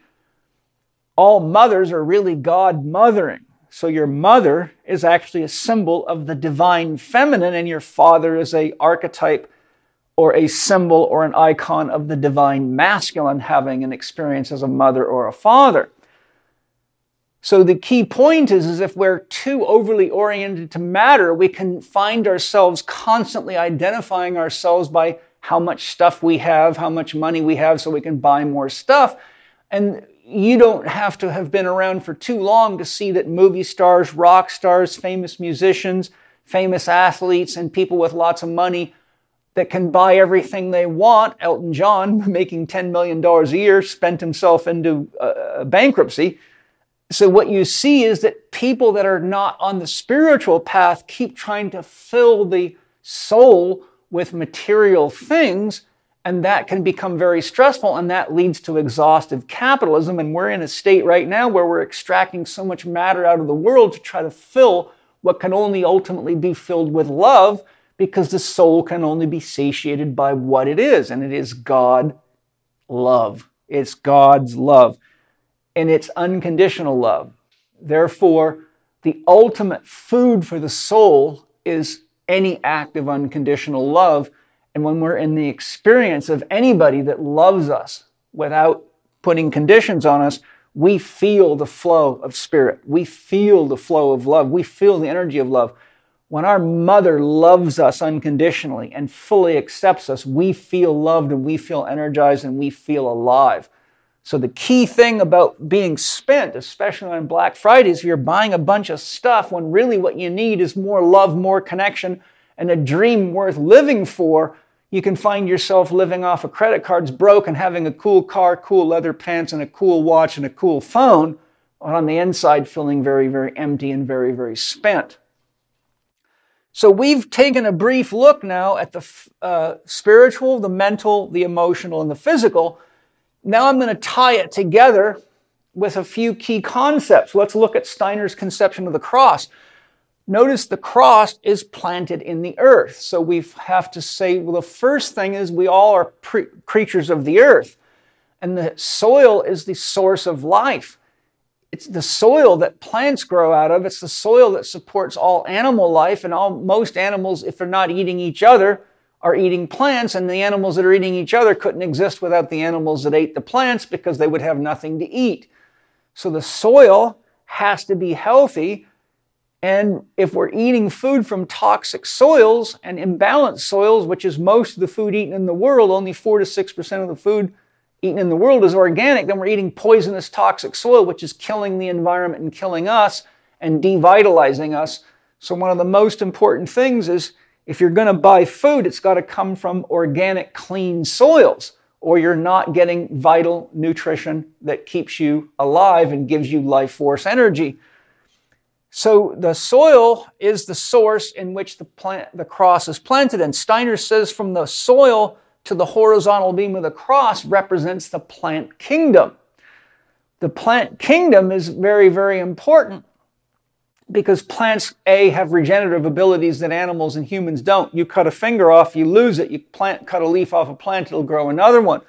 So plants have a lot of regenerative power, which they give to us when we eat them. Now, just to give you more on the cross, and I'll tell you something that Rumi says in a poem that's quite profound. We have the bottom of the cross here up to the horizontal is the plant kingdom. The horizontal aspect of the cross represents the animal spine, which is horizontal, so its relationship to the earth is very earth oriented. We stand up and can look up at the stars and we start questioning where do we come from. Animals typically don't sit with their legs crossed, meditating, looking at the stars, asking big questions like that. And then from above the horizontal is the human being or the human head, which has this capacity for self reflection and for a higher level of creativity. So Rumi says in one of his poems quite beautifully God sleeps in the minerals, dreams in the plants, moves in the animals, and realizes himself in man, which is quite profound because there's a lot of truth to that. If you've been listening to everything I'm saying, that's essentially what I'm saying. Now, we have this amazing conception of the cross. Now, if you look at the cross face on, the left horizontal beam would represent the past, the center where the two beams intersect would represent now or the present, and the right extension of the horizontal would be the future. So, one of the ways we burn ourselves out is what I call pasteurizing or futurizing ourselves. If we're always thinking about what happened in the past, he hurt me, you didn't do this, you didn't do that, if only I could have, should have, would have, that's called pasteurizing. Remember, to pasteurize something means you kill all the enzymes, which means it's dead. It has no life force in it. That's called driving with your eyes in the rearview mirror. That's a good way to crash. And if you're always looking back, you're not living in the present, so you're actually never present, which is a great way to bang into things, make your life more complicated, get yourself injured, and burn yourself out. If you're always living for the future and everything you're doing is always to make something happen tomorrow, then you're not living in the present either, which means you're not even living in this domain or dimension. Like Ram Dass said, be here now. So, in the middle of the cross is the intersection where the vertical dimension of the spirit realm, the eternal realm, where everything is actually in the eternal now, God is timeless, there's no beginning or end to God but God creates the illusion of time so that everything isn't happening all at once, or you cannot become conscious of anything. God could not be conscious of itself, nor could God have any experience and know it without time. So the key thing is living in the now, asking yourself about your stories about the past is it really true? And how can I make meaning out of that to help me live and love more fully in the present? And what can I do now in order to live fully so that my future is a reflection of my practice of living now, not existing for what will come or walking around in sad sacks because of what happened in the past. Um, it is often said that depression is the fear that tomorrow will be like yesterday, and anxiety is the fear of tomorrow. So we, we, in other words, if you're depressed, you think everything that is coming is going to be the same. And if you're anxious, it means that you're afraid that what's coming might be more of what you don't want. So we want to live in the present because we're really in the present, then we have an opportunity to change in whatever direction we want to go to live our dream and create and, and uh, succeed in the unfoldment of our goals, our realistic steps towards being who we want to be and living the life we want to live. So that is important because here in the vertical dimension, everything's happening at once in the eternal now. That's the spirit realm, but it's pouring itself into time through each of us. This is one of the reasons we have a brain. It's actually a filtering mechanism to allow us to filter out whatever is deemed unimportant for our survival, but also, by our conscious mind because we have to think about what we're creating and we can't be pulled into the past or the future, or we cannot create effectively in the now. And when you think about the use of power tools and automobiles and weapons and things like that, if you're not present, you can hurt yourself or kill others. So the key point here is that we burn ourselves out by living in the past and pasteurizing ourselves or living so much in the future, we avoid the opportunity to live and love fully in the present. So, a great practice is to do things where you can pay attention to what you're creating in the now, which is one of the reasons I love art so much, because I have to be very present with what I'm doing, or it won't really be an authentic expression of what I'm inspired to express as art. I love stacking rocks and doing things that have no outcome objective because I have to pay very close attention to what I'm doing because the act of creating with rocks, I use great big heavy stones, can get me hurt if I'm not in the present. And every time I've ever hurt myself lifting rocks, it's because my mind was wandering or my ego got too much of me. And I was trying to rush or trying to make something to impress myself or others. And so I learned to just be in the act of creativity without putting any qualifiers on it, just to go out and have unbound play. So, one of the ways to start healing yourself from a lack of energy and being spent all the time is to create time each day just to have unbound play. Playing a game and not caring whether you win or lose, but just doing it for fun. Um, getting involved in a sport, do your best, but don't take yourself prisoner if you didn't win. Just do your best each day, be in the present, and enjoy it. Painting, like I said, drawing, making music is a beautiful thing to do. Don't worry about how good you are. Just create for the joy of creating and be present with what you're creating in the moment, and you will find yourself being revitalized. I find this is an extremely important part of my life because I'm a very driven person. And so I have to be conscious that when I'm with my children that I don't get too objective all the time or it's always judgment, judgment, judgment.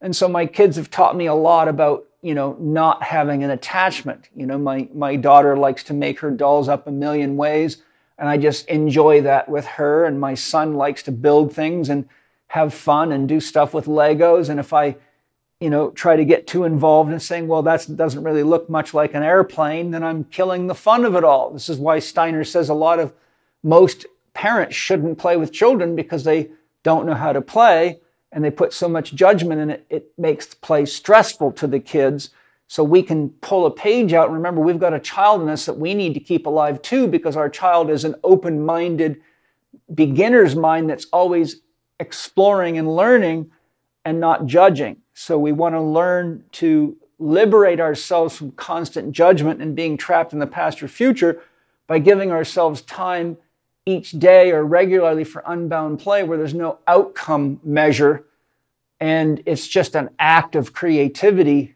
and it feels amazing. Okay?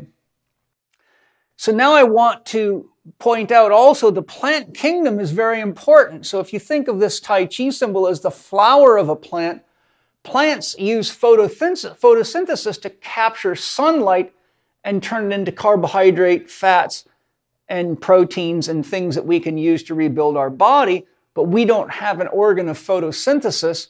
So we rely on the plant kingdom. We have organs to detoxify, we have uh, organ to move blood through our body, we have organs for um, uh, breathing, and we have a brain for thinking, but we don't have an organ that captures sunlight and turns it into energy, or we probably wouldn't need to eat. So the plants are really, as Ibrahim Karim says, the external organ of photosynthesis so, making sure that we're getting enough plants to bring enough vitality and life force energy into us is important.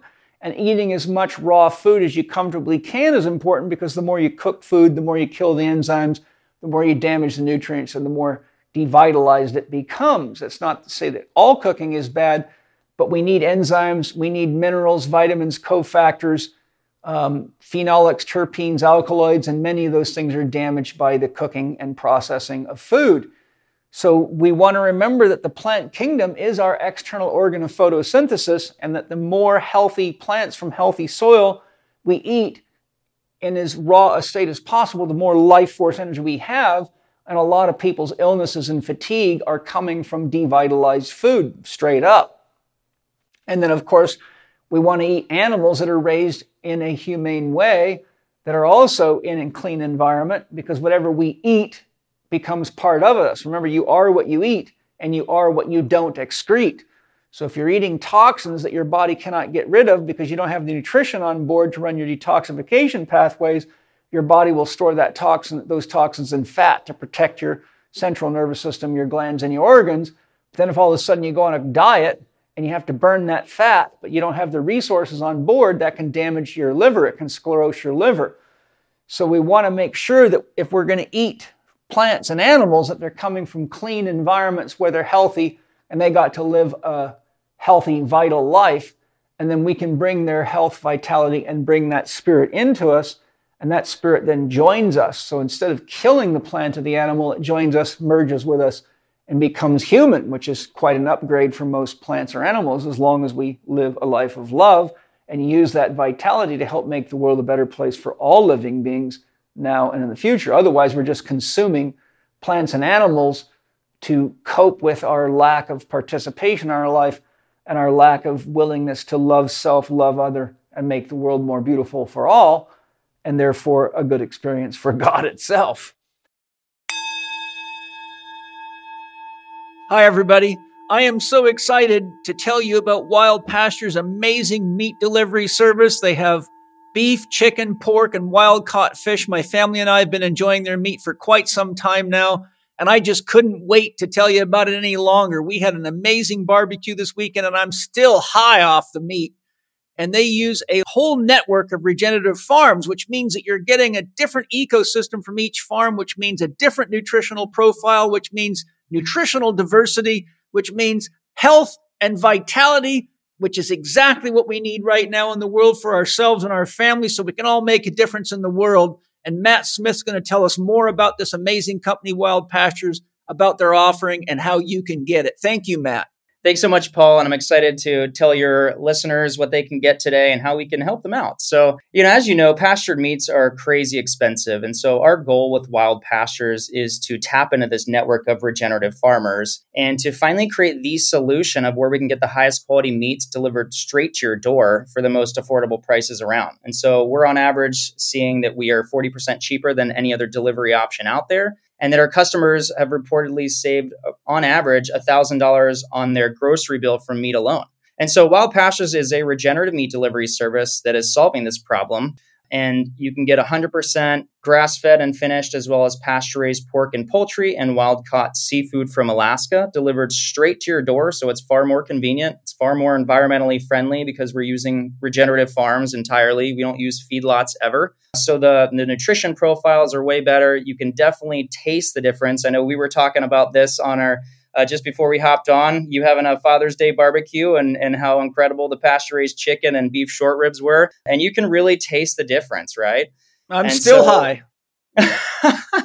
and so our goal is to remove the roadblock from people's minds that if they want to eat healthy, it's too expensive. And so that's where Wild Pastures comes in is we are delivering with our own fleets of trucks whenever possible. We haven't raised our meat prices in over 3 years at this point and we're really just creating convenience for the consumer and kind of being the high tide that rises all ships. If we can opt more people into a system like this, the cost stays down for everybody. And so there is a myriad of benefits that go into that. And so today, if your listeners want to try Wild Pastures and taste the difference and experience what it's like, go to wildpastures.com forward slash Paul Chek or click the link in the show notes and save 20% off for life, plus get free shipping for life plus get $15 off your first box. That's a mind blowing deal. I can't even imagine. I mean, I've never heard of an offer like that. And you know, most people will hear an offer like that and think this can't be that good, but I'm telling you, it's not it's not only that good, it's really good. Or I would not be sharing this on my podcast. I think everybody needs to get a hold of wild pastures for their family, for their vitality, for their longevity, and for the future of this planet. So thank you guys very much. So, Matt, Matt, just repeat the website again. Sure. Just go to wildpastures.com forward slash Paul Chek or visit the link in the show notes and get 20% off for life, plus free shipping for life, plus $15 off your first box so you can try it. You'll be glad you did. Now, if we want to take a look at these four quadrants, as I said in the beginning, this is how spirit unfolds itself. They're very important, and each one of them has secrets about why people are so spent. The upper left hand quadrant, so if you're not able to see the diagram, if you take a box, just imagine a sheet of paper with a cross on it. So you have four quadrants an upper left, an upper right, a lower left, a lower right. The upper left quadrant is the, uh, the personal interior, which is the domain of our soul or our inner consciousness, which is where we hold our myth, conscious or unconscious, which is our story that we tell ourselves and others about who we are and why we're here. And this is where our dream is, and this is where our values reside, and this is what inspires the choices we make. This is also where our story carries our beliefs. I'm a Christian, I'm a Muslim, etc. Those are all key aspects of our story. So, in the upper left hand quadrant, remember to the degree that the story we tell ourselves does not match the story we tell others, we will get tired and eventually get sick and ultimately die. If we are so out of touch with ourselves and we have such a huge story gap that we can't love ourselves anymore, then suicide is not unusual.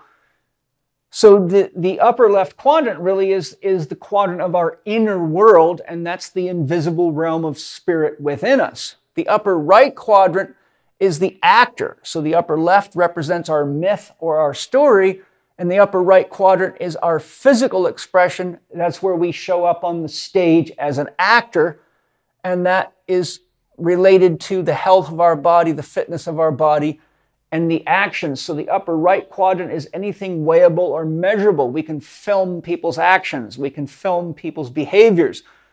So this is where we participate as the actor in our own story.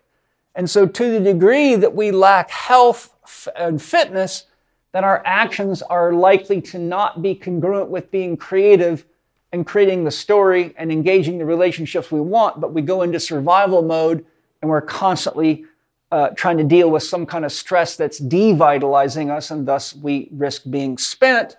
And our body is based on the elements earth, water, fire, and air. So, earth, again, if we, we don't eat from healthy, clean soils, we're in trouble. If the water we eat, drink is devitalized and dead from sitting in plastic and metal pipes for God knows how long and coming from sewage treatment centers and uh, plastic bottles, then we're probably going to um, lose vitality because healthy water from nature is full of vitality, energy, and water turns out to be a carrier of consciousness. And if you haven't listened to my podcast on water with Isabel Friend, it's fantastic. And also my podcast on water with Dolf Zantinga. And you can learn about the Analemma Water One, which is a system, very simple system for vitalizing water so if our water is not clean and vital, we will devitalize ourselves and we can become spent very easily. And remember, the food we eat is about 70% water. So if you're eating food from commercial factory farms and you're eating processed food that's devitalized, then the water in it is also devitalized and dead and toxic.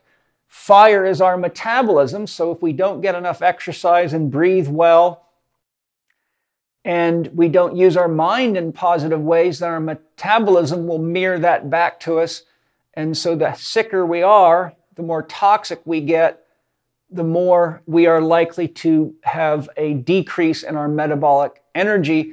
And the de- lack of exercise will decrease our metabolism as well. Exercise stimulates metabolism. Positive thinking and being active in the world stimulates metabolism and eating well and having a clean diet and eating vitalized food stimulates our metabolism, which is the fire element within us. And that's why the nerve plexus that's largely responsible for digestion and elimination is called the solar plexus, the sun plexus, because it's taking the sunlight from plants and animals that we eat and converting it into warmth and energy in our body. And Steiner shows you that it's the warmth of metabolism that allows us to think Dead people are cold and they don't think. So paradoxically, you can see that as you get very, very cold and go hypothermic, you can't think very well. But if you're getting hotter and hotter, your mind can start to get agitated. So we want to realize that keeping our body temperature consistent by making sure we're not eating a bunch of things that inflame our body and make it swell up is important to the stability of our mind as well. And air is obvious. We have to breathe. We breathe on average 25,900 breaths a day. Breath is oxygen is the most vital nutrient for our survival. You can go uh, longer without water and food than you can without air, making oxygen critical. And if the air is dirty and toxic, then you're in the same trouble as if you're breathing or eating toxic uh, food and drinking toxic water. And if we don't breathe well, then we usually need to look carefully at our mind or unresolved structural injuries that could be disrupting our ability to breathe. So, just to review, the upper left is the domain of your inner world, your soul, your inner thoughts, and your beliefs. And your beliefs are what direct your actions. Your actions determine the health of your body, the fitness of your body, and how you balance the elements earth, water, fire, and air, which either makes you a healthy person or a devitalized person, an inspired person, or somebody that's struggling to survive and feels that life is a burden. Okay? Now, if we go to the lower left quadrant, this is the inner domain of the cast and the crew. We are all the star in our own story, our own myth, and we're always the leading actor. But we cannot live life and have love without relationships, nor can we grow mentally or spiritually or emotionally. So over here is the cast and the crew, and that's your soul group. That's the people you create with or who are challenging you. These are what we call our people, our tribe. Or if I said to you, Who are your people? most people would know, like my wife, my kids, my family, my friends, my coworkers. We might say those are our people. They're part of our story. And every story has to have antagonists or it just goes flat. So there's always polarity to make any good story. Look at all the movies out there. They've always got protagonists, antagonists. There's always a villain, and a good guy. You know, there's all the archetypal ingredients of a good story, and we are surrounded by them and we are them for each other. And what holds the cast and crew together is love. And if there's not enough love, then you have an antagonist or an enemy, which then inspires spiritual growth because it gives you an opportunity to learn how to listen better, communicate better, share values, find common dreams, and work together through um, heartfelt and high intentions with negotiation, which is lacking in the world. Now, the cast and the crew all meet you, the actor. So the people's stories that we're in relationships with and our story, their bodies show up on stage, our body shows up on stage. So the lower right quadrant is the world stage. It's the domain of the persons, places, things, systems and the environment, which is the theater of life. And here we have to be conscious of the echo that we create. It's a concept I created many years ago to teach my students about the importance of understanding how life works. ECHO stands for energy, chemistry, hydration, and organisms. So we have to be very conscious of how we manage energy in the environment because we're destructive in the environment, then we end up eating, drinking, breathing, and living in it. If we create dangerous energies such as 5G, read the book The Invisible Rainbow by Arthur Firstenberg and get ready to have your mind blown when you see just how much has been kept secret about the damage caused by electricity, radio, radar, cell phone communications, etc. Chemistry, we have to be conscious of the chemistry because our bodies are biologically based in chemistry, you've got about 30 billion billion biochemical reactions a second in the body, all of which are water dependent. So there's another point about water.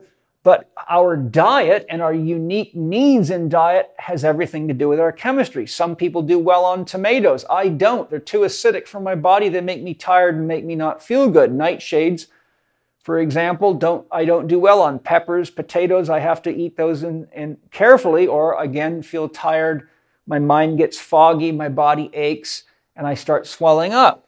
So, everything that we put into our body, from air to food to water and to chemicals in the environment, affects our chemistry. And whatever we're doing to the environment, such as using herbicides, pesticides, rodenticides, fungicides, glyphosate, um, nuclear waste, chemical waste that's not being managed, that's all coming back into us. And then whatever, as we get more devitalized and less conscious, we start doing more destructive things in nature, like wars. And then the organisms. Well, our next is hydration. We have to make sure we're getting adequate amounts of clean, vitalized water, but we've destroyed most of the water on the planet by not being conscious of the echo we're creating and finally, the organisms that we eat, which is what I said has a huge impact on our chemistry.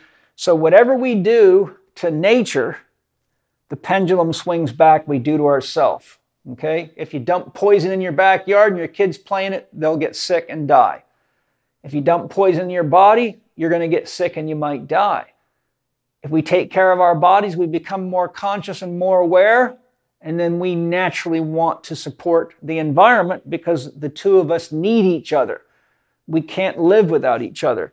So when we're dealing with the world stage, we've got to be conscious of the echo in our environment because the more unconscious we are of the energy, chemistry, hydration, and organisms we put into ourselves and how we manage them outside of ourselves, the more fatigued we get, the more ill we get, the more stressed we get, the less creative we get, and the more life loses its meaning and the less capacity we have to give and receive love because we're just hanging on for dear life and there's no creativity at that point.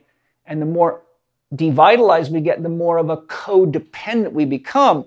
So instead of contributing to the unfolding of creativity, love, dreaming, and building together, we are somebody that has to be cared for by others, which can put a tremendous burden on any family or on our own selves and leave us very fearful. So you can see how just understanding these four quadrants in which spirit unfolds, understanding the true meaning of the Christian cross, we are the earth, we are the plants, we are the animals, and we are the tip of the evolutionary sword. But sometimes you wouldn't know it by the way we manage our echo and how we get caught in the past and living in the future and not being in the present, all of which devitalizes us we have to be careful about any ideas about what God wants or what God is because you can't know that which is unconditional. You can only experience it through acts of love. Anything else is just a story written on paper, and it's a great way to get yourself trapped into a belief system, end up with a closed mind, and start segregating yourself from other people. And next thing you know, people are no longer people or expressions of God, they're objects you want to eliminate because they're in the way of you following whatever was written on paper by somebody else, and you don't realize you're being controlled and losing your agency, your creativity, and becoming um, a threat to yourself and to others, which is not love. So, tying that all together, then, what is your dream? What do you love enough to grow for, to change for, and do at least 1% to be better at creating happiness for yourself, moving your body efficiently, eating well, caring for the planet, and sleeping adequately and resting adequately and having time for introspection so that you can be honest with yourself about how you can act out your story in a way that's dream affirmative, life affirmative, and inspiring for the children of the planet who will become the leaders of tomorrow. You might want to think about that when you look at all those drug statistics because uh, the statistics on the children are just as bad. The two forces, the male, the outgoing catabolic, yang is expression and utilization of energy and resources, yin is accumulation of energy and resources, and rebuilding and repairing. So all health and vitality and issues of human health can be boiled down to the balance of outgoing energy and resources with incoming energy resources. Stressing, the body and having time for it to regenerate and repair. Everything that I do as a therapist boils down to the balance of the male and the female, and everything I've talked about today could ultimately be brought back to that. Then we have three choices the optimal, which is not only dream affirmative for us, but everybody on our dream team, whoever's working with us, our family, our friends, our coworkers, or we can choose suboptimal choices, which gives instant gratification but usually causes trouble on our dream team. Or we can choose the middle option, which is do nothing. It's best to call a timeout when you can't stay connected at the heart to people. If you have a disagreement and you're finding yourself losing connection at the heart, and getting separated, getting angry, that's when relationships get damaged and love starts to get ugly at that point. It's not very loving. So calling a timeout and saying, I can't stay connected at the heart right now, let's get back together when we can stay connected at the heart because I love you enough to want to resolve this with you. We can also call a timeout and do nothing when we need more information to make an informed decision. So if you're going to buy something or you're going to engage in a medical procedure, but you're not sure what the risks are, then say no until you gather the information, look at what is in it, look at what it's about, look at what the research says, and from there make an informed decision, whether that be a surgery, whether that be a drug, no matter what it is. It's up to you to call a timeout until you're absolutely sure it's dream affirmative and life affirmative, or you can find yourself not only devitalized but injured or dead, as so many people have found, unfortunately. And then the worst choice is to do nothing, which is apathy, which means to not care. And that's when you're in the worst situation. Apathy basically means that you have really got caught in your story, that you have misunderstood how to create love for yourself and share it with others, and that you're in desperate need of help. And unfortunately, people that live in flatland and aren't creative and get caught in the social drama and get caught in corporate religion and belief systems often become apathetic and end up turning to drugs in hopes of getting themselves out of depression or anxiety and avoiding suicide, which uh, sometimes works, but oftentimes just creates more problems because it makes our body more toxic. And then we have the four doctors. Four doctors build your dreams. Doctor Happiness, what is my dream and what are the values for movement, diet, and quiet that support it? Remember, your yes has no value till you learn to say no. And without clear values, you don't know when to say no. Without a clear dream, you have no North Star on your compass. And when you're listening to your soul, which is your heartfelt expl- uh, uh, feeling of what you're here to do, that's more important than what your mom tells you, what your dad tells you, what your school's teacher tell you. Because when you're following your heart and doing what you love to do, you're making love every day, and a labor of love is sustainable. Anything else is not sustainable. It leads to a lot of drug use, a lot of addiction, a lot of pain, and a lot of devitalization, and a lot of consumerist capitalism trying to feed your soul with matter, hoping to feel better and so far, it's not, not only not working, it's killing us and killing the planet. So thank you for joining me today. Again, for those of you that want to see the visuals, go to my YouTube channel, look in the show notes for the link to the video.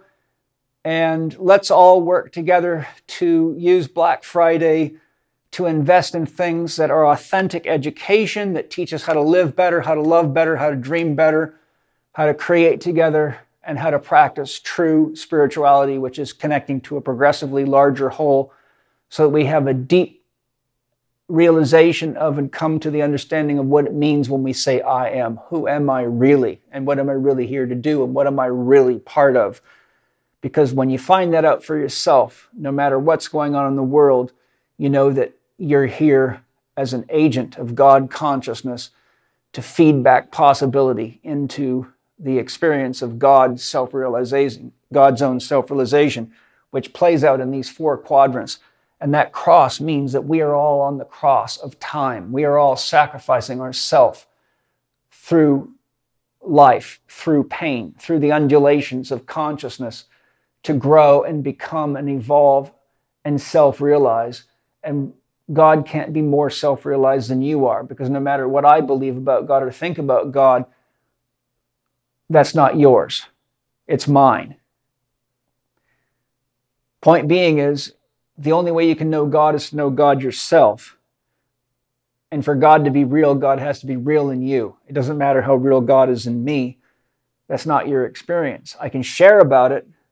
I can tell you what I experience, but it's still my story. The paradox of it is, is that we're all God experiencing itself and trying to realize itself and we can only realize that the truth of us is unconditional love. And to the degree that we realize that truth, then we exemplify that by loving as fully as we can and having empathy and compassion for those that are lost and confused in the world because we know that they're God sleeping. And when we wake up together, we are not spent, we are vital, we are alive, and we are living 4D. And thank you to my sponsors for all your love and support. And thank you to all of you. Anything you buy from the sponsor supports the podcast with a little commission. And that gives me the ability to take the time and do the research and find the guests and share the things that I share with you. And my dream is that we all work together to make the world a little bit better place each day so the children have an opportunity to live and love fully and create their dreams tomorrow. See you next time. Oh. Thank you for listening to Living 4D with Paul Chek. For more information on the resources mentioned in this episode, you can read the show notes at chekinstitute.com forward slash podcast. For more solo cast episodes with Paul, try episodes 18, 20, 22, 24, and 26, featuring Paul's Evolve series, where he talks about how to evolve yourself physically, mentally, emotionally, spiritually, and how to evolve your career. or check out episode 59 with Paul on ancient wisdom and reimagining your health and performance. In episode 151, Paul talks about the people who changed his life, and in episode 164, Paul discusses how to create real health. Episode 241 is a Q&A episode where Paul answers questions sent in by listeners. You can find him on Instagram and TikTok at paul.chek, on Twitter at paulchek, or on his YouTube podcast channel, youtube.com forward slash living4d with Paul Chek. You can watch more on Paul's blog at paulcheksblog.com or visit the Chek Institute site at chekinstitute.com to find Paul's e learning courses, advanced training programs, and to learn more about the Chek Academy. This podcast would not be possible without the support of our premier sponsors, Bioptimizers, Organifi, and Paleo Valley, our podcast sponsors, Ned and Wild Pastures, and our preferred product sponsor, Peak Life. Please show your appreciation by taking advantage of their special discounts for listeners. The links are in the show notes. And if you enjoyed today's episode, please consider leaving us a five star rating and a warm review on the podcast platform of your choice. This podcast is available on Apple Podcast, Spotify, Amazon Music, Audible, Google Podcast, and YouTube.